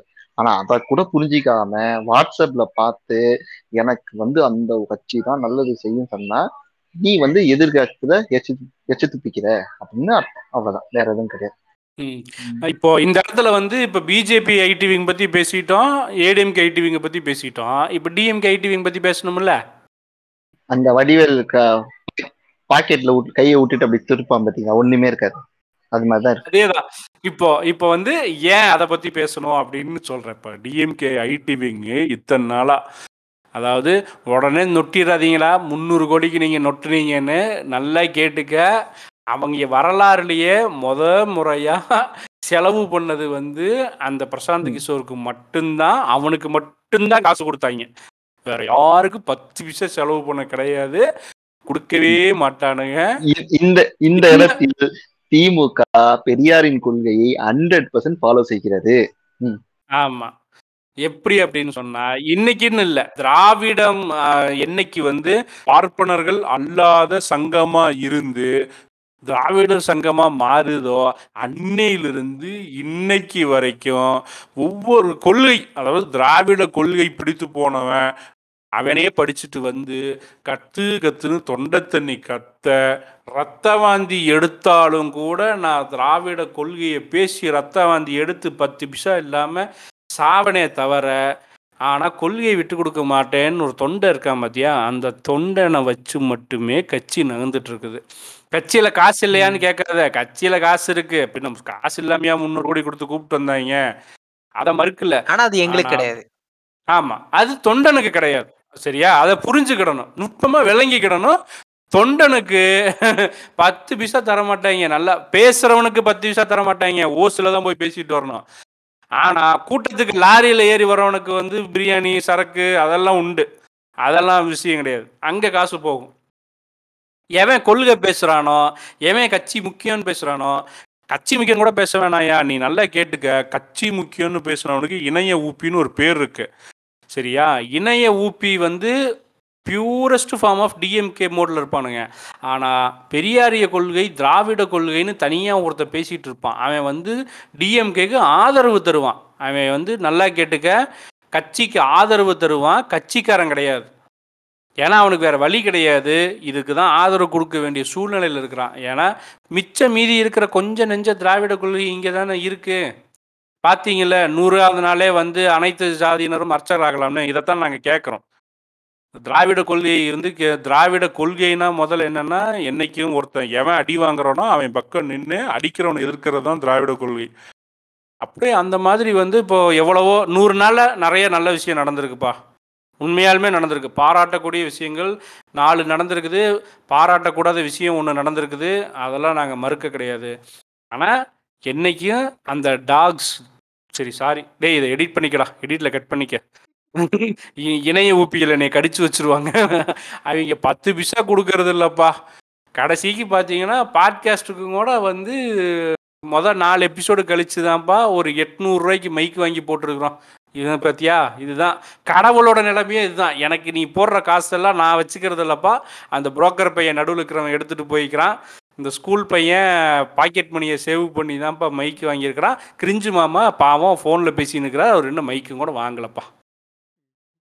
மைக்குக்கே வக்கு இல்லாம தான் சுத்திக்கிட்டு இருக்க நிலைமையில இன்னமும் கருத்து தான் முக்கியம்ட்டு கழக தோழர்கள் மட்டும்தான் வந்து திமுகவுக்கு சப்போர்ட் பண்ணிட்டு இருக்காங்க. ஆமாம்பா கொள்கை இன்னும் கொள்கையை பிடித்து தொங்கிக் கொண்டு இருக்கிறோம் ம், இதுக்கு நீங்க என்ன பேர் வேணாலும் வச்சுக்கோங்கடா. அந்த பேர் வந்து மகிழ்ச்சியாக ஏற்றுக்கொள்கிறோம். இந்த கழக தோழர்கள்லாம் ஐடி ஐடிவில இருக்காங்களா? அது ஏதாச்சும் ஒரு எம்ப்ளாய்மெண்ட் மாதிரி ஏதாச்சும் கொடுக்குறாங்களா ஆக்சுவலா இப்ப ஃபார்ம் பண்ணிருக்கிறாங்க ரெண்டாயிரத்தி பத்தொன்பதுல இருந்து ஒரு சின்ன டீம் வச்சிருக்கிறாங்க. பெரிய டீம் இல்ல ரொம்ப சின்ன team below twenty below twenty அதுவும் வந்து அதிகமா வந்து என்ன அப்படின்னா கொள்கையால் ஈர்க்கப்பட்டவர்கள் மட்டும்தான் இருக்கிறாங்க. அவங்க தான் இருக்கிறாங்க. எனக்கு தெரிஞ்சே நான் சொல்கிறேனே ஓப்பனா. இந்த எலெக்ஷனில் வந்து கொஞ்சம் பசங்க வந்து வேலை செஞ்சானுங்க. டேட்டா அனாலிட்டிக்ஸ் ஒர்க் பண்ணாங்க. யாருக்குமே எப்பா இவ்வளோ தரம்ப்பா வாங்கிக்கப்பா அப்படின்னு சொன்னாங்க. எல்லாம் கொள்கையால் ஈர்க்கப்பட்டு வேலை செஞ்சவங்க தான். யாருக்கும் பாதி காசு தான் கொடுத்தாங்க. அதுக்கப்புறமேல் வந்து சில பல இடத்துல நம்ம ஆளுங்கெல்லாம் தோத்து போயிட்டாங்களா திமுகலாம் தோத்து போன தொகுதியிலேருந்து அவனும் பேலன்ஸ் காசை கொடுக்கவே இல்லை. அப்படி இவனும் கேட்கல. ஏன்னா எல்லா கொள்கையால் ஈர்க்கப்பட்டு போன பசங்க தானே. எவனும் கேட்கல திரும்பி வந்துட்டானுங்க. ஒன்றும் பண்ணல. ரெண்டாயிரத்தி பத்தொம்போதுலேயும் இந்த மாதிரி நிறைய இருக்கு. கொள்கையால் ஈர்க்கப்பட்டவங்க தான். இப்போ சு வெங்கடேசனுக்கு நம்ம பசங்க நிறைய பேர் சொல்றே சதற விடுவானுங்க வேல்பாரி ஃபேன்ஸே சதற விடுவானுங்க விஷயம் என்னன்னா எல்லாரும் ஃபேன் இருந்தால் வேல்பாரிக்கு ஃபேன் அவ்வளோதான் ம். காவல் கொட்டம். கொள்கையால் ஈர்க்கப்பட்ட ஃபேன்ஸ் ஆமா. கொள்கை அந்த கொள்கைக்காக வந்து இவனுங்க வந்து பேசு பேசுன்னு இன்னமும் உட்காந்து எழுதுவானுங்க பேசுவானுங்க. எலெக்ஷன் டைமில் ஒரு ஐடி விங்கு வேலை செஞ்சது. சம்பளத்தின் அடிப்படையிலேயே. ஆனால் அவங்களும் கொள்கை பற்றாளர்கள் தான். பயங்கரமான கொள்கை பற்றாளர்கள். வேலையை விட்டுட்டு வந்து நமக்காக வேலை செய்கிறானுங்களேன்னு சொல்லி சம்பளமாட்ட கொடுத்தாங்க வாங்கிட்டு இருக்கிற சம்பளத்தையே கொடுத்தானுங்க. மோடி கூட கூப்பிட்டாருல்ல இளைஞர்கள் தேவை. நீங்கள் வாங்கும் சம்பளம் உங்களுக்கு கொடுக்கப்படும். ஆனால் நீங்கள் வந்து எங்கிட்ட கொஞ்ச நாள் வந்து ஒரு மாதம் லீவ் எடுத்துகிட்டு வந்து வேலை செய்யுங்கன்னு. அந்த மாதிரி லீவு போட்டு பார்ட் டைமில் ஃபுல் டைமில் நைட்டு தூங்காமல் வேலை செஞ்சவங்களுக்கெல்லாம் கொஞ்சம் காசு கொடுத்து தான் இவங்களும் உட்காந்துருந்தாங்க ஆனால் அதுக்கப்புறமேல் எலெக்ஷன் முடிஞ்சதுமே வந்து அவன் அவன் அவன் வேலையை பார்க்க போயிட்டான். ஃபேஸ்புக்கில் திரும்பவும் வந்து கொள்கை பேசிகிட்டு தான் இருக்கிறானு. இப்போவும் இவனுங்க பேசிக்கிட்டே தான் இருப்பாங்கப்பா. நாங்கள் பேசிக்கிட்டே இருப்போம். திராவிட கொள்கை திராவிட கொள்கை பிடிச்சவங்க வந்து அடங்க மாட்டானு. சாகிற வரைக்கும் சிங்கிள் டீக்கு வக்கில்லைனாலும் கொள்கை பேசிகிட்டே திரிவாங்க. அது உண்மை தானே அஹ் உண்மை உண்மை. உண்மைதானே? இன்னைக்கு வரைக்கும் அதுதான் உண்மை. நீ எத்தனை பேர் வந்து விடுதலை அஹ், இங்க வந்து எல்லா ஊர்லயும் வந்து பெரியார் தொண்டர்கள் வந்து கூட்டம் போடுவாங்க. அந்த கூட்டத்துக்கு போயிருந்தா தெரியும். கப்பு டீக்கும் ரெண்டு பிசேரி பிஸ்கட்டுமே பெரிய விஷயம். ஆமா. ஏங்க இவ்வளவு ஏங்க கூட்டம் நடத்துறதுக்கு இடம் கிடைச்சாலே பெரிய விஷயங்க. ஆமா இடம் கிடைக்கிறதே பெரிய விஷயம். போயிட்டீங்க. ஏங்க அவங்க கிட்ட நீங்க டீ சாப்பிட்றீங்களா கேட்டா என்ன தெரியுமா சொல்லுவாங்க? பத்து ரூபா அவங்க அப்படின்னு உங்களுக்கு வெறும் டீ சாப்பிட்றதுக்கே. அப்படிப்பட்ட கழக தொண்டர்கள் தான் இணையத்துல இப்போ வந்து திமுக சார்பாக வேலை செஞ்சுட்டு இருக்காங்க. அஃபோர்டபுள் ஸ்மார்ட் ஃபோன் டெய்லியும் ஒன்றரை ஜிபி நெட்டு கிடைக்குது. அதை வச்சு தான் வந்து இன்னமும் இங்கே கருத்து வந்து திராவிட கருத்து பேசுகிறவனுங்கெல்லாம் இருக்கிறாங்க. ரெண்டாவது ட்வீட்டுக்கு ரெண்டு ரூபா வா வாங்குற சங்கி வந்து எவ்வளவோ தேவலை. இந்த பக்கம் லெஃப்ட் கம்பேர் பண்ணால் ரெண்டு ரூபா கிடைக்குது ட்வீட்டுக்கு. பரவாயில்ல. டெய்லி பத்து ட்வீட்டுக்கு போட்டால் இருபது ரூபா ரெண்டு டீக்கு காசு ஆச்சு. சாரி இல்லை அவள் காஃபி தானே சாப்பிடுவாள். ஒரு காஃபி காசு ஆச்சு. இதை தாண்டியும் ஒரு பெருங்கூட்டம் வந்து இன்டர்நெட்ல இருக்கு. அதுவும் நீ லெஃப்ட் விங் சார்பா? லெஃப்டிஸ் தான் ஆனா லெஃப்ட் விங் சார்பா ஆஹ், இயங்கிக் கொண்டிருக்கு. அது எப்படி இயங்குதுன்னு கேட்டீங்கன்னா யாரெல்லாம் வந்து திராவிடத்தினால பயன்பெற்றாங்களோ ஓகேங்களா? நான் படிச்சு இப்போ முன்னேறி நான் ஒரு ஜாப்ல ஒரு நல்ல ஒரு ஜாப்ல இருக்கேன். அப்படி இருக்கும்போது யாரெல்லாம் நல்லா படிச்சு ஜாப்ல இருக்காங்க அவங்கவுங்க ஜாப்ல இருக்காங்களோ அவங்க எல்லாம் இன்டர்நெட் யூஸரா இருக்காங்க. ஏன்னா அவங்களோட வேலையே இன்டர்நெட்ல இருக்கு. அப்போ is what is what is a big deal அப்படின்னு சொல்ற லெவலுக்கு அவங்க இருக்காங்க. அவங்க வந்து என்ன. பண்றாங்க திருத்தம் திருத்தம். திருத்தம். நான் கண்டிப்பா இந்த இடத்துல திருத்தம் சொல்றேன். படிச்சு வேலைக்கு வந்தவன் அத்தனை பேரும் திராவிடத்தை பத்தி பேசுறது இல்ல. நமக்கு ஏன் வேலை கிடைச்சது?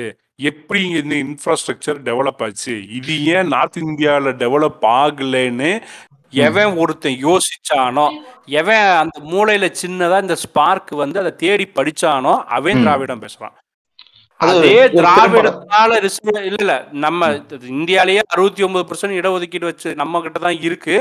அந்த இடஒதுக்கீட்டில் படிச்சுட்டு எந்த திராவிடம் கட்டின டைடில் பார்க்கில் வேலை செஞ்சுட்டு அங்கே உக்காந்துக்கிட்டே வந்து நீ வந்து பொச்சு கொழுப்பில் பேசுகிற பார்த்தியா ஆ ஹிந்தி படிக்காதனால நான் நாசமாக போய் விட்டேன் அப்படின்னு ஒன்னத்தான் நான் சொல்கிறேன் மயிரை பிடுங்கி இம்பிட்டுக்காண்டு பணம் வந்தன குருவி அளவுக்கு மூளை இருந்துச்சுன்னா இப்போ சொன்ன அந்த விஷயம்.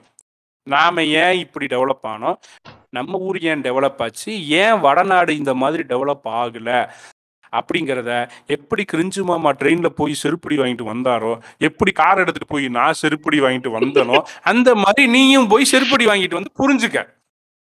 நான் இலைட்டில மக்களே ட்ரெயின்ல தான் போனேன். ஏங்க கார்ல போறது ஒன்றும் குத்தம் இல்லைங்க. நாலு பேர் சேர்ந்து காசு போட்டு போறோம். ஏன்னு வச்சுக்கோங்க ட்ரெயின் ஒரே டெஸ்டினேஷனோட முடிஞ்சிரும். இது வந்து அப்படி இல்லை. பல ஊர் பார்த்துட்டு வரலாம். அவ்வளவுதான். அதுக்காக எலைட்டுலாம் சொல்லக்கூடாது.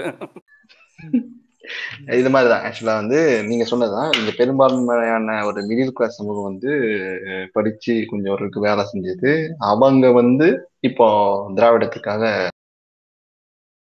பேசிட்டு இருக்காங்க. காரணம் நினைக்கிறாங்க. என்ஜினியரிங் காலேஜோட என்ட்ரன்ஸை கட் பண்ணாங்க. மெடிக்கல் காலேஜோட என்ட்ரன்ஸை கட் பண்ணாங்க. அவங்க என்ட்ரன்ஸை குறைச்சிட்டு அதுக்கு பதிலா என்ட்ரன்ஸ் வந்து கட் பண்றது மட்டும் கிடையாது. என்ட்ரன்ஸ் கட் பண்ணி ஒரு வருஷம் போயிடுச்சு. அதுல தான் நாங்க போய் படிக்க ஆரம்பிச்சோம். அடுத்த வருஷம் என்னோட ஜூனியருக்கு முதல் தல முதல் தலைமுறை பட்டதாரின்னு சொல்லிட்டு ஃபீஸ் வந்து கம்மியாயிடுச்சு ஃபிஃப்டி பர்சன்ட் ஆயிடுச்சு. அப்போ ஒரு இன்ஜினியரிங் கோர்ஸை வந்து அவன் பன்னெண்டாயிரம் ரூபாய் கட்டினாவே போதும். படிச்சிடலாம். இதுல ஸ்காலர்ஷிப்பை கழிச்சிட்டிங்கன்னா ஆறாயிரம் ரூபாய் கட்டணும் வேற எதுவும் கிடையாது. இல்ல. லேப்டாப் கொடுத்தது. அதாவது இந்தியாலேயே தமிழ்நாடு அரசு ரெண்டு அரசுமே அதாவது அது வந்து அண்ணா திமுகவா இருக்கட்டும் இல்ல திமுகவா இருக்கட்டும் ரெண்டு பேருமே வந்து படிப்பு விஷயத்துல வந்து பாரபட்சம் பார்க்கல. எல்லாருமே வந்து ரெண்டு கட்சியுமே வந்து எவ்வளவு சிறப்பா செய்ய முடியுமோ அவ்வளவு சிறப்பா வந்து செஞ்சிருக்கிறாங்க. அதுல காங்கிரஸ் காங்கிரஸ் தலைமையில இருந்த காமராஜருக்கு. ராஜாஜி வந்து நல்லா கேட்டுக்கங்கடா. ராஜாஜி வந்து ஸ்கூலை இழுத்து மூடனாடா அவன் தான்டா மொத்தமாக சட்டர் போட்டது. அதுவும் காங்கிரஸ் தான் பண்ணுச்சு. பெரியார் ஆதரவில் ஜெயிச்ச காமராஜர் நல்லா கேட்டுக்க. பெரியார் ஆதரவு கொடுத்து ஜெயிச்ச காமராஜர் வந்து பெரியார் வைத்த கோரிக்கை வந்து நீ பள்ளிக்கூடங்களை திறக்கணும். பள்ளிக்கூடங்கள் இங்கே இல்லாமல் போகுது. அவன் இழுத்து சாத்திட்டு போயிட்டான். அதனால நம்ம திறக்கணும்னு சொல்லி அதுக்கப்புறம் காமராஜர் திறந்தாருப்பா. எப்பா எப்போ பார்த்தாலும் காமராஜர் வந்து என்ன பண்ணாரு? நல்லதான் பண்ணாரு. யார் சொல்லி பண்ணாரு? யார் ஆதரவில் ஜெயிச்சாருங்கிறதெல்லாம் முக்கியம். அதையும் சேர்த்து படிக்கணும். காமராஜர் பள்ளிக்கூடங்களை எப்படி திறந்தார் ஜெயிச்சாருன்னு சொல்லிடுங்க. எப்படி ஜெயிச்சாரு? குடியாத்த தொகுதியில தன் ஜாதி ஓட்டு இல்லாத ஒரு இடத்த சூஸ் பண்ணி கொடுக்குறாரு பெரியாரு. அந்த இடத்துல நின்னு ஜெயிக்கிறாரு. அந்த டைம்ல திமுக சார்புல எதிர்க்க எதிர்கட்சியில இருந்து ஒருத்தர் கூட காமராஜரை எதிர்க்கல. கம்யூனிஸ்ட் கட்சி அதாவது இல்ல. நிறுத்து நிறுத்தினவங்களை வந்து வாபஸ் வாங்க வச்சுட்டாப்ல ம் வாங்கிட்டு அப்புறம் வந்து காமராஜருக்கு ஆதரவான ஒரு பிரச்சாரத்தை அண்ணா எடுக்கிறார் அந்த டைம்ல அதாவது இன்க்ளூசிவ் ஆமா. பாலிடிக்ஸ அப்பத்துல இருந்தே அவர் கையில் எடுத்ததுனாலதான் அவர் காங்கிரஸை ஓவர் கம் பண்ணி ஒரு மெகா கூட்டணி அமைச்சு ஒரு ஆளுங்கட்சியா உட்கார்ந்ததுக்கு அஹ், அந்த காரணம் அதுதான் இது அண்ணாமலைக்கு தெரியாதனாலதான் இங்க சாக்ரி சேர்த்துக்கிட்டு போர்டு கிரிக்கிட்டு இருக்கோம் அண்ணாமலைன்னு இல்லை யாரா இருந்தாலும் அதான் சொல்றேன். ரைட்டு விங்கு லெஃப்ட் விங்கு எந்த இடவுல இருந்தாலும். பள்ளிக்கூடங்களை திறந்தார்னு சொல்றீங்கல்ல மூடன பள்ளிக்கூடங்களை திறந்தார் அதுக்கப்புறம் கம்மா போட்டு கூடுதல் பள்ளிக்கூடங்களை திறந்தார். இப்படி படிக்கணும்டா நீங்க. நீங்க எடுத்த உடனே காமராஜர் பள்ளிக்கூடங்களை திறந்தார்னு சொல்லக்கூடாது. பள்ளிக்கூடங்களை ராஜாஜி மூடினார் மூடின பள்ளிக்கூடங்களை காமராஜர் திறந்தார். ஒரு கமா போட்டு மேலும் கூடுதலான பள்ளிகளை திறந்தார். அது ஒன்று போட்டுக்க.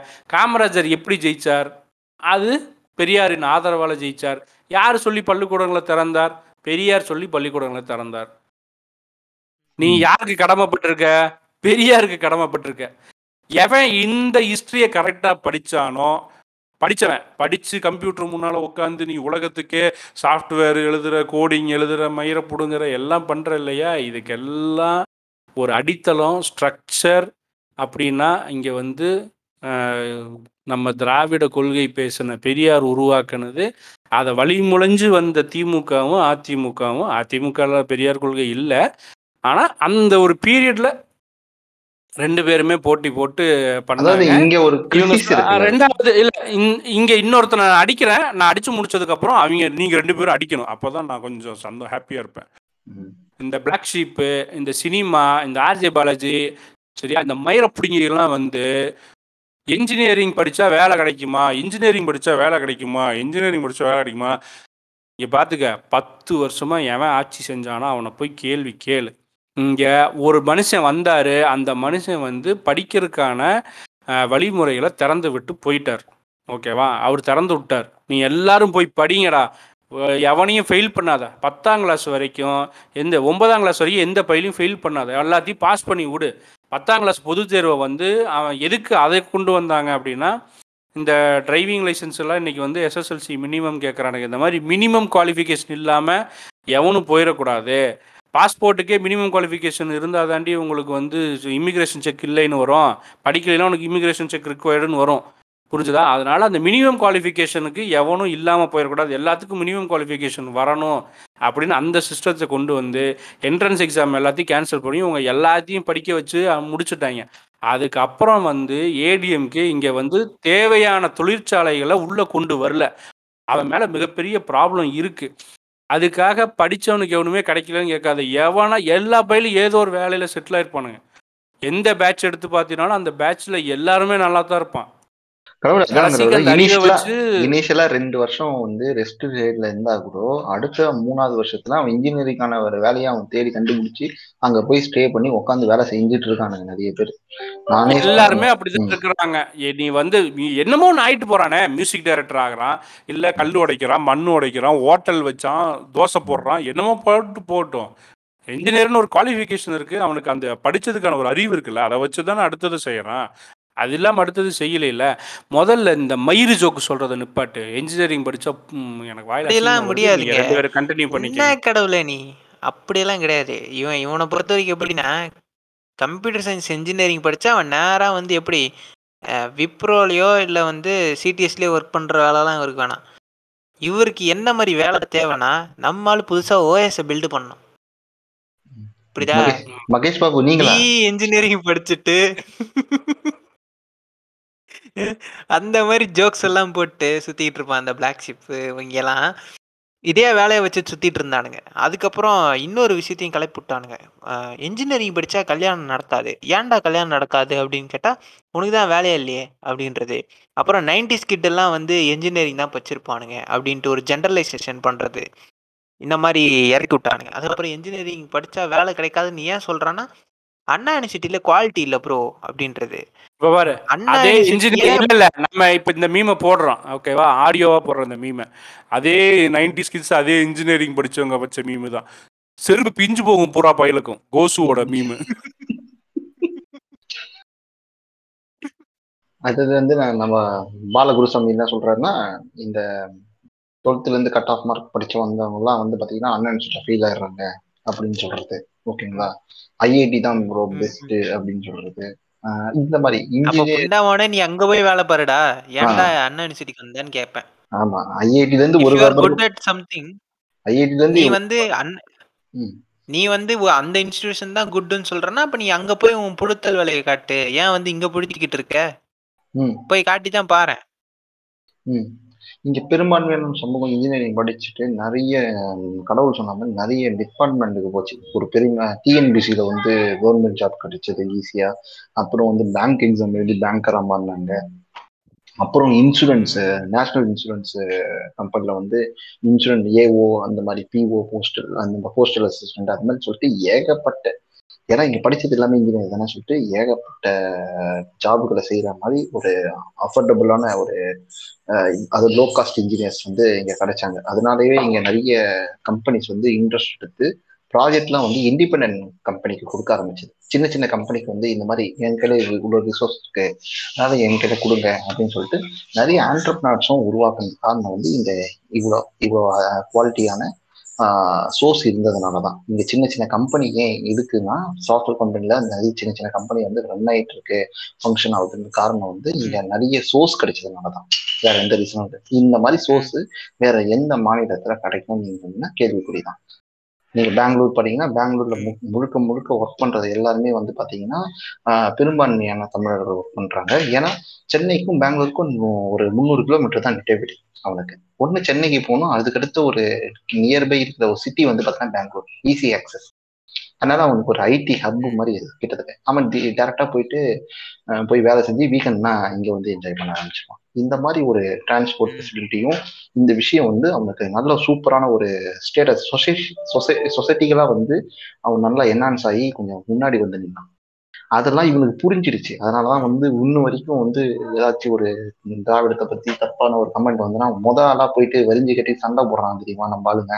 உள்ள வந்துட்டு எப்படா நீ சொல்லுவ? டேட்டா இருக்காடா? அப்படின்னு கேள்வி கேட்கறாங்க அது காரணம் வந்து இதுதான். ஏன்னா இங்க இருக்கிற சிஸ்டம் என்ன? மேலே ஏற்றி விட்டது. அப்படின்னு சொல்றத நான் உணர் ரிகனைஸ் பண்ணேன். எனக்கு தெரியும்னு சொல்றேன். நான் ரிகனைஸ் பண்ணியிருக்கேன்னு சொல்றேன். அடுத்து இவனுங்க இன்னொரு முட்டு கொடுத்தானுங்களே. இப்ப இந்த அண்ணா யூனிவர்சிட்டி வந்து ஸ்டாண்டர்ட் இல்லாம இருக்கு ஸ்டாண்டர்ட் இல்லாம இருக்குன்ட்டு. இந்த மாதிரி முட்டு கொடுத்துட்டு பப்ளிக் மீடியம்ல இந்த மாதிரி முட்டு கொடுத்துட்டு நெக்ஸ்ட் இவனுங்க என்ன பண்ணுவானுங்க? அட்மினிஸ்ட்ரேஷன் லெவல்ல உள்ள இறங்கி என்ன பண்ணுவானுங்க? இந்த மாதிரி உங்களுக்கு வந்து ஐஓஇ ஸ்டேட்டஸ் கொடுக்குறேன் அப்படின்னு சொல்லிட்டு அந்த இன்ஸ்டிடியூஷனோட முழு உரிமையை பறிக்க நினைக்கிறது.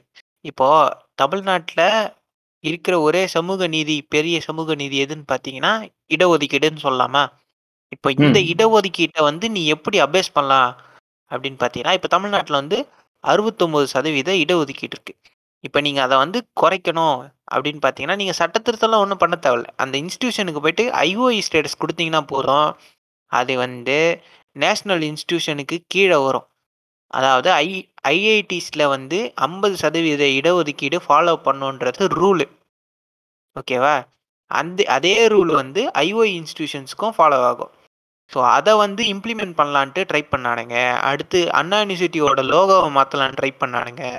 அண்ணா அண்ணா யூனிவர்சிட்டியோட சான்சலரை மாற்றலாம் ட்ரை பண்ணானுங்க. இது எல்லாம் நடந்துட்டு வருது. எப்போனா நீட்டு நடக்கிற அதே பேரலல் டைமில் இதெல்லாம் நடந்துட்டு வருது. அதே டைமில் இவங்க எல்லா ஸ்டூடெண்ட்ஸும் சரி அங்கே ஒர்க் பண்ணுறவங்களும் சரி உட்காந்து ஸ்ட்ரைக் பண்ணுறாங்க இவன் இந்த மாதிரி பண்ணிட்டானா? அடுத்து வந்து இப்போ நான் படிக்கிறேன். எனக்கு பின்னாடி எங்கள் ஊரில் இருக்க ஒருத்தன் வந்து இந்த இடத்துல படிக்க முடியாது. ஆப்பர்ச்சுனிட்டி போகுது அப்படின்றான். ஏன் ஆப்பர்ச்சுனிட்டி போகுதுன்னு பார்த்தீங்கன்னா இந்தியா லெவலுக்கு நீங்கள் கம்பேர் பண்ணீங்கன்னா இப்போ அஹ், கிரிஞ்சி மாமா இப்போ உங்கள் வீட்டில் வந்து நீங்கள் சோறாக்குறீங்க. ஓகேவா? நான் வந்து உங்கள் பக்கத்து வீட்டில் இருக்கேன்னு வச்சுக்கோங்க. எனக்கு. வந்து பசிக்குது. நான் வந்து கேட்குறேன் சரி வாப்பா தம்பி அப்படின்ட்டு எனக்கு மட்டும் நீங்கள் ஒரு தட்டில் போட்டு கொடுக்குறீங்க. ஓகேவா? இப்போ எனக்கு நாளைக்கு பசிக்கும். நாளை கழிச்சு பசிக்கும். அதுக்கப்புறமும் பசிக்கும். அப்போ நான் என்ன பண்ணணும்? நான் உழைச்சி நான் சம்பாதிக்கணும். அதானே நியாயம்? ஆமா. நம்மால் என்ன பண்ணுவான். நாளைக்கு நான் மட்டும் வராம என் கூட ஒரு நாலஞ்சு பேரை கூட்டின்னு வரேன். இவங்களுக்கும் பசிக்குது சோறு போடுங்க அப்படின்ட்டு. நீங்க வந்து. வந்தார வாழ வைக்கிற ஊரு நீங்க வந்து என்ன பண்றீங்க? சோறு போடுறீங்க. சரிங்களா? இப்ப நான் அடுத்த நாள் என்ன பண்றேன்? உங்களுக்கு தான் ஒரு தட்டு சோறு மீதி இருக்க எங்க எல்லாருக்கும் பாருங்க அப்படின்னு சொல்லிட்டு நான் இப்படி ஒரு ஒரு ஸ்கீமை கொண்டாடுறேன் அப்ப நீங்க என்ன பண்ணுவீங்க? அந்த மாதிரி தான் ஐஓஐ ஸ்டேட்டஸ் இப்போ இந்த இன்ஸ்டிடியூஷன் கட்டப்பட்டது தமிழக அரசால. இந்த இன்ஸ்டிடியூஷன் மெயின்டைன் பண்ணப்பட்டது தமிழக அரசால. இந்த இன்ஸ்டிடியூஷன் தமிழ் இத்தனை நாள் மக்களின் வரி- வரி பணம் யாரோட வரி பணத்துல? தமிழ் தமிழ் மக்களோட வரி பணம். அப்போ. அந்த இன்ஸ்டிடியூஷனோட டைரக்ட் இம்பேக்ட் எங்க இருக்கும்னா தமிழ்நாட்டுல இருக்க ஸ்டூடெண்ட்ஸ்க்கு தான் இருக்கணும். அது இல்லாம நீ வந்து எல்லா இந்தியாவுக்கும் சேர்ந்த ஒரு நீங்க சவுத் சவுத்ல இருக்கிற ஸ்டேட்ஸ். கான்ட்ரிபியூட் பண்றது வந்து யூனிவர்சிட்டி ஆனா அங்கிருந்து கூட ஆதரவு வராத நிலையில தான் இருக்கு இப்போ கரெக்டுங்களா அதையும் நான் சொல்றேன். சேர்த்து சொல்லிடுறேன். ம், இப்ப சொல்லுங்க. இப்போ எதுக்கு இந்த கான்டெக்ட் வரேன்னா இப்போ மற்ற மாநிலங்கள்ல இருந்து வர ஸ்டூடெண்ட்ஸுக்கு ஆல்ரெடி தனி சீட்ஸ் இருக்கு. டுவெண்ட்டி பர்சன்ட் சீட்ஸ் இருக்கு. அந்த டுவெண்ட்டி பர்சன்ட்ல மார்க் பேசிஸ்ல நீங்க வந்து இங்க படிச்சுக்கலாம். அதுவும். கூடாது. ஃபிஃப்டி ஃபிஃப்டி வையே. உங்க ஸ்டேட் ஸ்டூடெண்ட்ஸ்க்கு ஃபிஃப்டி பர்சன்டேஜ் தான். மற்ற ஸ்டேட். ஸ்டூடெண்ட்ஸ் எல்லாருக்கும் சேர்த்து ஓப்பன் காம்படிஷன் ஃபிஃப்டி பர்சன்டேஜ் அப்படின்னு ம். சொல்றது. இதுக்குள்ள ஓபிசி கேட்டகரி வந்து வருமா வராதான்றது doubt OBC category plus MBC category எம்பிசிக்கு தனி இடஒதுக்கீடு இருக்கு. அது வருமா வராதான்றது டவுட் ஸோ இந்த மாதிரி ஒரு பிரச்சனை போயிட்டு இருந்துச்சு. அந்த பிரச்சனை இப்போதைக்கு சால்வ் ஆயிருக்கு. ஸோ. இந்த மாதிரிலாம் வேலை பார்த்தா நமக்கே முட்டு கொடுக்கணும் தானே தோணும். பாத்தீங்களா? நானே முட்டு கொடுக்க ஆரம்பிச்சிட்டேன். ஆக்சுவலா இது வந்து ஒரு. என்னோட என்னோட ஸ்ட்ரக்சரபிள்ல கை வைக்கிறது யாரோட ஆட்சியில பார்த்தோன்னா அதிமுக ஆட்சியில வைக்கிறாங்க இந்த கை வைக்கிறது. ஓகேங்க நம்மளோட அடிப்படை ஸ்ட்ரக்சர் எஜுகேஷன் ஸ்ட்ரக்சர்ல கை வைக்கிறாங்க. அதுக்கு வந்து எதிர்க்கட்சியாக நின்று திமுக தன் வேலையை கடமையை செஞ்சுதான்னு கேட்டா வேலை செஞ்சது. அந்த மாதிரி ஸ்ட்ரக்சரபிள்ல கை வைக்கும் போது முதல் முதல் முதல் வாட்டி உதயநிதி ஸ்டாலின் தலைமையில அண்ணா இன்ஸ்டியூட்ல இருந்து போராட்டம் நடத்துறாங்க. உள்ள உட்காந்து போராட்டம் நடத்துறாங்க. இது மாதிரி நம்ம கட்டமைப்புல எப்பெல்லாம் கை வைக்கிறாங்களோ ஓகேங்களா? ஆஃப்டர் ஜெயலலிதா மறைவுக்கு பிறகு கட்டமைப்புல கை வைக்கிறது வந்து தொடர்ச்சியா நடந்து கொண்டே இருக்கிறது. அதுவும் அதிமுக அதிமுக வந்து பொம்மையாட்டலுக்கு உட்பட்டு உட்படுத்தி உட்படுத்தப்பட்டு செஞ்சிட்டு இருக்காங்க அந்த வேலையை. அப்படி செய்யும் போது. திமுக ஒரு ஒரு முறை ஒரு ஒரு வாட்டியும் ஒரு ஒரு டேங்க பண்ணுது. இப்போ சென்ட்ரல்ல வந்து அந்த ரயில்வே ஸ்டேஷன் எக்ஸாம்பிள் வந்து தமிழ்ல வைக்க மாட்டேன் அப்படின்னு சொல்லும் போது அங்க போயிட்டு ஒரு போராட்டம் பண்றது. ரயில்வே அப்புறம் வந்து போஸ்டல் வந்து நான் தமிழ்ல வைக்க மாட்டேன்னு சொல்லும்போது அங்க ஒரு போராட்டம் வாங்கி பண்றது. இது மாதிரி தொடர்ச்சியான ஒரு எதிர்கட்சி வேலையை வந்து தெளிவா செஞ்சதுனாலதான் அது ஜெயிச்சது. இல்லைன்னா ஜெயிச்சிருக்காது. ம். எதிர்கட்சி ஒரு ஒரு ஆளுங்கட்சியை ஜெயிக்கடிக்கணும்னா எதிர்கட்சி எதிர்கட்சி வேலையை செய்யணும். அந்த வேலையில திமுக கரெக்டா செஞ்சதுனாலதான் ஜெயிச்சது தவிர வேற எந்த ஒரு ரீசனும் கிடையாது. இதை வந்து நிறைய பேர் புரிஞ்சுக்கணும் முதல்ல. ஓட்டு போடுறதுக்கு முன்னாடி எதிர்கட்சி இது எதிர்கட்சி அது எதிர்கட்சி வேலையை கரெக்டா செய்யுதா இல்ல இப்ப வந்து போராட்டம் பண்ற மாதிரி உண்ணாவிரதம் பண்ணுதா ஆளுங்கட்சி வேலையை ஆளுங்கட்சி செய்யுதா இல்லைன்னா முன்னாடி இருந்த மாதிரி போராட்டம் உண்ணாவிரதம் பண்ணுதா அதெல்லாம் புரிஞ்சுக்கிட்டு ஓட்டு போடணும்னு நான் சொல்ல வரேன் ம். ஸோ இந்த மாதிரி நடந்துட்டு இருக்கு. இது வந்து எதுக்கு எதிர் எடுத்துக்காட்டுன்னு கேட்டீங்கன்னா, இது வந்து பெரியாரிஸ்ட்டுகள் போடும் முட்டுகள். இந்த முட்டு, இந்த வேலையை வந்து ஆட்டோமேட்டிக்கா நடக்கும். ஏன்னா, அதுக்கான வேலையை வந்து பார்ப்பனர் அல்லாதோர் இயக்கத்திலிருந்து திராவிடர் கழகம் மற்றும் திராவிடர் முன்னேற்றக் கழகம் வரைக்கும் இது வந்து நடந்துட்டு வருது. இதெல்லாம் வந்து அவங்களோட பேசிக் கருத்து.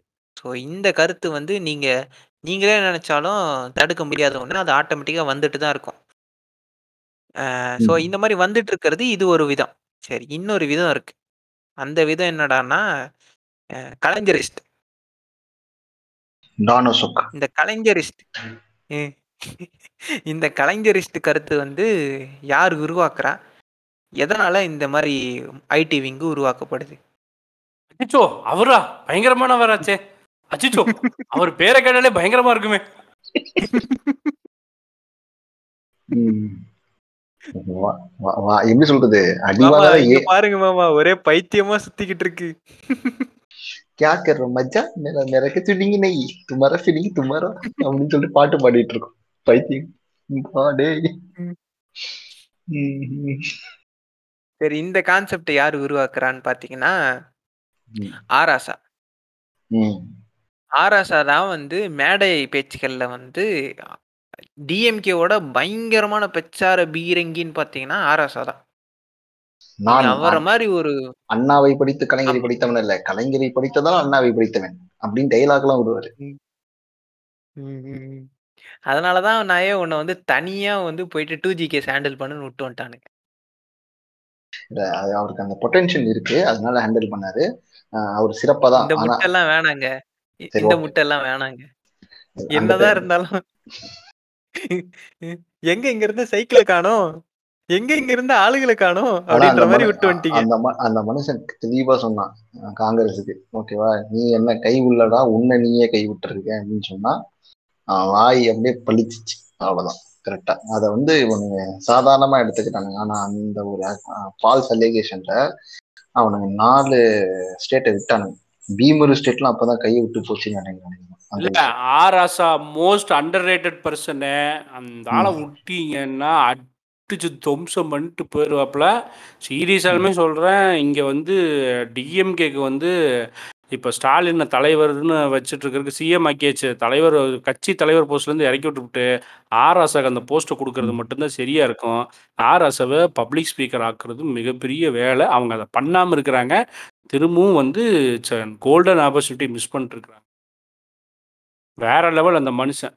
மனுஷன் எடுத்து அடிச்சாப்புல வேற லெவலில் இருக்கும் அந்த புக்கெல்லாம் படிச்சிருந்தா தெரியும். என்ன ஒரு ஆர்கியூமெண்ட் அப்பா ஐயோ. பாயிண்ட் பை பாயிண்ட் சொல்லி அடிச்ச அந்த ஆளு. இந்த கேஸை நான் உடைச்சு காட்டுறேன். இந்த கேஸ்ல நான் தப்பு பண்ணல. என் மேல தப்பு இந்த கேஸை நான் உடைக்கிறேன். உடைச்சிட்டோம். ம். தெளிவான ஒரு பார்வை இருந்தது அவருக்கு. அவ்வளவு ஒரு கிளாரிட்டி நான் ஃபர்ஸ்ட்ல இருந்து. டூ ஜி கேஸோட ஸ்டார்டிங்ல இருந்து எண்டு வரைக்கும் ஃபாலோ பண்ணா தெரியும். அதனால் முதல் நாள் என்ன சொன்னாப்புலே அதைத்தான் இன்னைக்கு வரைக்கும் அந்த ஸ்டாண்டில் நிற்கிறாப்புல வேற லெவல்லு. ஸோ அது தனி டாப்பிக்கே இன்டர்நெட்ல இருந்து இணையம் தாண்டி வருவாயிலிருந்து மாறி போயிட்டு இருக்கிறோம் ஸோ ஆஸ் யூஷுவல் வழக்கம் போல் எங்களால் ஒன்றரை மணி நேரத்தில் வந்து செஷனை முடிக்க முடியல. ரெண்டு பார்ட்டாக தான் ரிலீஸ் பண்ண வேண்டிய கட்டாயமாக இருக்குது அதனால் வந்து இதை ஒரு இப்போ வரைக்கும் பேசினதை ஒரு பார்ட்டாகவும் மீதமுள்ள கண்டென்ட்டை இன்னொரு பார்ட்டாகவும் ரிலீஸ் செய்கிறோம். அப்படிங்கிறத உங்களுக்கும் சொல்லிக்கிறேன். இந்த விஷயத்தை இப்போ தான் நான் கிரிஞ்சு மாமாக்கு டோரு கசாமாக்கும் சொல்கிறேன் ஏன்னா ரெக்கார்டிங் நான் தான் பண்ணிட்டு இருக்கிறேன். ரெக்கார்டிங் வந்து இப்போ எவ்வளோ காட்டுதுன்னா ஆல்ரெடி ரெண்டு மணி நேரம் வந்துருச்சு. ஸோ எடிட்டிங் எல்லாம் பண்ணி நம்ம ஓர்ஸ் பண்ணுவோம் போது இதுவே ஒன்றரை மணி நேரம் வந்துடும் இதுல நடுவுல நான் சாப்பிட்டது நீங்க சாப்பிட்டது டோல் சாப்பிட்டது. இல்லையா. போகலையா? நானும் சாப்பிடலையா? பசிக்குதியா? என்ன விட்டாங்கன்னா அவ்வளவுதான். எப்படி சொல்றது? அது செஞ்சு வச்சு முற முறை முறைச்சிட்டு இருக்காங்க. வேற. ஆமா அதனால போய் சாப்பிட்றதுக்கான வழியை பார்ப்போம். ஸோ இப்போ வரைக்கும் இவ்வளோ பாதி டாபிக் கவர் பண்ணியிருக்கிறோம். பேலன்ஸ் பாதி டாப்பிக்கை வந்து நம்ம இணையம் தாண்டி வருவாயான்னு சொல்றது இணையத்தை தாண்டி போற மாதிரி இல்ல. இல்ல இல்ல கரெக்ட் தான். எப்போதுமே அப்படித்தான். சொல்றது ஒண்ணு நம்ம பேசுறது ஒண்ணு தான் அதுல ஒண்ணு நல்லா. நல்ல ஸ்பீச் தான். சூப்பரான ஸ்பீச் சொன்னீங்க. நல்லா அதாவது நம்ம பேசுனது இது வரைக்கும் பேசுனது வந்து எப்படி இருக்கும்னா இன்டர்நெட்டும் இன்டர்நெட் சம்பந்தப்பட்டு என்னெல்லாம் நடந்துச்சு அப்படிங்கறதுல தான் நம்மளோட போயிட்டே இருக்கும். அப்போ க்ளோசிங் பாயிண்ட்டுக்குள்ள வருவோம். ஸோ இப்போ க்ளோசிங் பாயிண்ட் வந்து நான் என்ன சொல்ல வரேன்னா இப்போ இவ் மொத்தமாக இது வரைக்கும் பேசுனது அவுட் ஆஃப் த டாபிக் மாதிரி இருந்தாலும் இதுக்கான சாத்தியமும் சாத்தியக்கூறுகளும் அனைத்துமே வந்து இணையத்தை ஒட்டி தான் நடந்திருக்கு. இணையத்தில் நடந்த ட்ரால்னால தான் விஜயகாந்த் வந்து கட்சியே இல்லாமல் போச்சு ஆளும் இல்லாமல் போச்சு ஒரு வெங்காயமும் இல்லாமல் போச்சு. இதுக்கு காரணம் வந்து களத்தில் நடந்த சம்பவம் கிடையாது. களத்தில் எதுவுமே நடக்கல. அந்த கட்சியை உடைக்கிறதுக்கு களத்தில் எதுவுமே நடக்கல. இன்டர்நெட்ல தான் நடந்தது. இல்ல இல்ல அவங்க எதுவுமே செய்யலைங்கிறது ரெண்டாவது விஷயம். அதை நம்ம பேச வேணாம். ஆனா கட்சியை காலி பண்ணது வந்து இன்டர்நெட் தானே?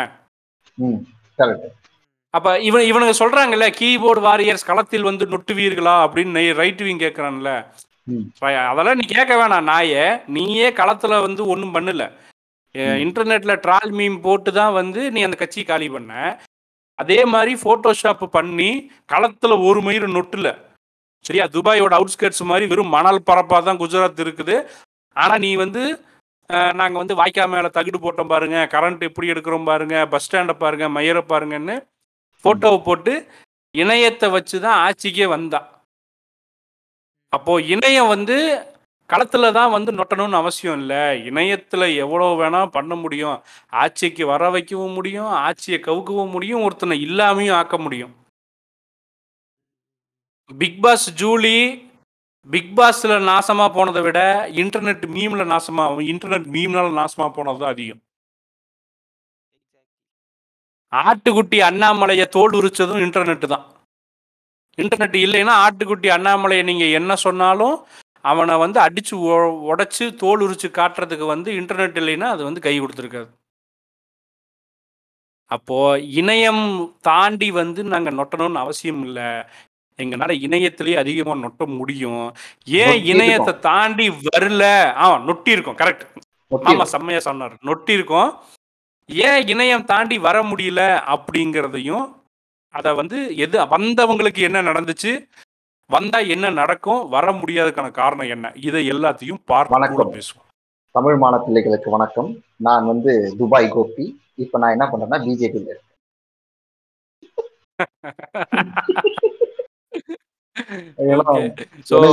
இணையத்தை தாண்டி வந்து ஓகேங்களா நான் தமிழ் தேசியம் அப்படின்னு சொல்லிட்டு உள்ள வந்து துபாய் கோபி வந்து அவர் கட்சி ஆரம் அவர் ஒரு இயக்கம் ஆரம்பிச்சு அதுல லாஸ் ஆகி இப்ப அவர் பிஜேபியில வந்து நிக்கிறார் கரெக்டா ஸோ இணையம் தாண்டி வந்ததுல என்ன பிரச்சனை இருக்கு? வந்தவங்களுக்கு என்ன பிரச்சனை நடந்தது அப்படிங்கறது எல்லாத்தையும் இன்னும் இத பிற விஷயங்களை பார்ட் பார்ப்போம். இப்போ கசாமாவோட க்ளோசிங் ஸ்டேட்மெண்ட்டோட இந்த பார்ட் ஒன் எபிசோட க்ளோஸ் பண்ணிக்க அஹ் இது வரைக்கும் நாங்க வந்து ஆக்சுவலா இது முன்னாடி சொன்ன மாதிரி தான் ஒன்றரை மணி நேரத்துல முடிக்கலாம்னு பார்த்தோம். நீங்க எதிர்பார்த்த மாதிரியே ஒன்றரை மணி நேரத்துல எங்களால முடிக்க முடியல. எங்க வாய் எல்லாம் காது வரைக்கும் இருக்குது. நாங்களே சும்மா இருந்தாலும் எங்க வாய் சும்மா இருக்க மாட்டேங்குது. வள வளன்னு ஓடிக்கிட்டு இருக்கு. பிடிச்சிருக்க கொள்கை அது மாதிரி. ஓகேவா சோத்துக்கு வக்கீல்னாலும் பேசு பேசுன்னு பேசுவோம்ல. அந்த கொள்கை தான் நம்மளோட நம்மளோட பிரச்சனை கிடையாது. காம்ரேடாச்சும் பரவாயில்லைங்க. கண்டஞ்சாயா வடையோட இருப்பான். எங்களுக்கு அது கூட கிடையாதுங்க. உட்கார்றது கூட இடம் இல்லாம துரத்தி துரத்தி அடிப்பானுங்க. அந்த இடத்துல இருக்கும்போது நாங்க என்ன பேசாமல இருப்போம். சரி இதுதான் ஒரு மீடியம் கிடைச்சிருக்குன்னு சொல்லி இறங்கி பேசிட்டு இருக்கோம். கண்டிப்பா அடுத்த எபிசோட்ல வந்து இணையம் தாண்டி வந்தால் என்ன நடக்கும்? எந்த அளவுக்கு இந்த நீங்க சொல்றீங்களே அந்த கீபோர்டு வாரியர்ஸ் அவங்களுக்கு என்ன அளவுக்கு கொடுமைகள் நடக்குது? என்னென்ன வேலைகள்லாம் நடக்குது? அப்புறம் அஹ், சில அஹ், தமிழ் பிள்ளைகள் அவர்களோட வேலைகள்லாம் எப்படி இருக்குது? அஹ், அரசாங்கம் எந்த அளவுக்கு கருப்பு சட்டங்களை பாய்ச்சுது? அது மட்டும் இல்லாமல் நீங்கள் சொல்கிற இந்த ஐடி விங்கோட கோர முகத்தையும் கொஞ்சம் எக்ஸ்பிளைன் பண்ணுறோம் சைனிங் அவுட் வித் கசாமா. கிரிஞ்சி மாமா உங்களோட கருத்து ஏதாவது இருந்தா க்ளோசிங் ஸ்டேட்மெண்ட் கொடுங்க. அதுதான். நீங்க சொன்னதுதான் நான் திருப்பி சொல்றேன். அந்த இணையம் தாண்டி ஆஹ், எப்படி வந்து உயிர்ப்பு நிலையில வச்சு ஒரு விஷயத்த உயிர்ப்பு நிலையில அதாவது மக்கள் பிரச்சனையை உயிர்ப்பு நிலையில களம் வச்சிருக்கா இல்ல இணையம் வச்சிருக்கா? களத்தை விட இணையம் தான் அதிகமா வச்சிருந்தது. இணையத்தினாலதான் களத்துல பெ- விழுந்தது. இன்னும் வரைக்கும் அனிதாவின் இறப்பு வந்து இங்க பதிவு பண்ணிட்டே இருக்கும்ல. ஓகேங்களா? அது காரணம் வந்து இங்க இருக்கிற இணையதளம் தான் முன்ன வரைக்கும் வந்து நம்ம வந்து முகிலன் கடத்தப்படும் போது வேரிஸ் முகிலன் அப்படின்னு சொல்ற ஒரு பேச்சை வந்து தொடர்ச்சியா வந்து பேசுற ஒரு தளம் வந்து இணையத்துல மட்டும்தான் இருந்தது தவிர களத்துல சாத்தியமே இல்லாத ஒரு நிலைமை தான் இருந்தது. அதே மாதிரி திருமுருகன் காந்தி உள்ள போனபோது திருமுருகன் காந்தி விடுதலை அப்படின்னு சொல்லி இந்த முழக்கங்களும் இணையத்தின் மூலமா தான் வந்தது. அதனால இணையம் என்பது இப்போ இருக்கிற அரசியல் மட்டும் அரசியல்ல ஒரு மிகப்பெரிய வின்னிங் ஃபேக்டரா இருக்கு. அதாவது. மாமா என்ன சொல்றாருன்னா களத்தை உயிர்ப்புடன் வைப்பது இணையம். ம், எப்படி? அதுதான். அதேதான். புடிஸ்தான் புடிஸ்டாப்பா கரெக்டா. ம். அதுதான். இப்ப அது எப்படி இருக்குன்னு சொல்லிட்டு நம்ம செகண்ட் எபிசோட்ல வந்து சொல்லுவாங்க. நானும் இணைஞ்சுக்கிறேன் அந்த செகண்ட் எபிசோட் நீங்கள் இதுவரை கேட்டு ரசித்துக் கொண்டிருந்தது பூமர் டாக்ஸின் பாட்காஸ்ட் நான் உங்கள் டோரு கசாமா வித் ரியல் கடவுள் ஸ்பெஷல் கெஸ்ட் கிரிஞ்சி மாமா. ஸ்பான்சர்ட் பை பெருமாள் சாமி மாட்டுக்கறி பிரியாணி கடை அண்ட் கோ பவர்டு பை நலம் அன்புடன் யோகி கௌமூத்ரா ஃபிஸ் இப்பொழுது ஸ்ட்ராபெரி மற்றும் பைனாப்பிள் சுவைகளில்.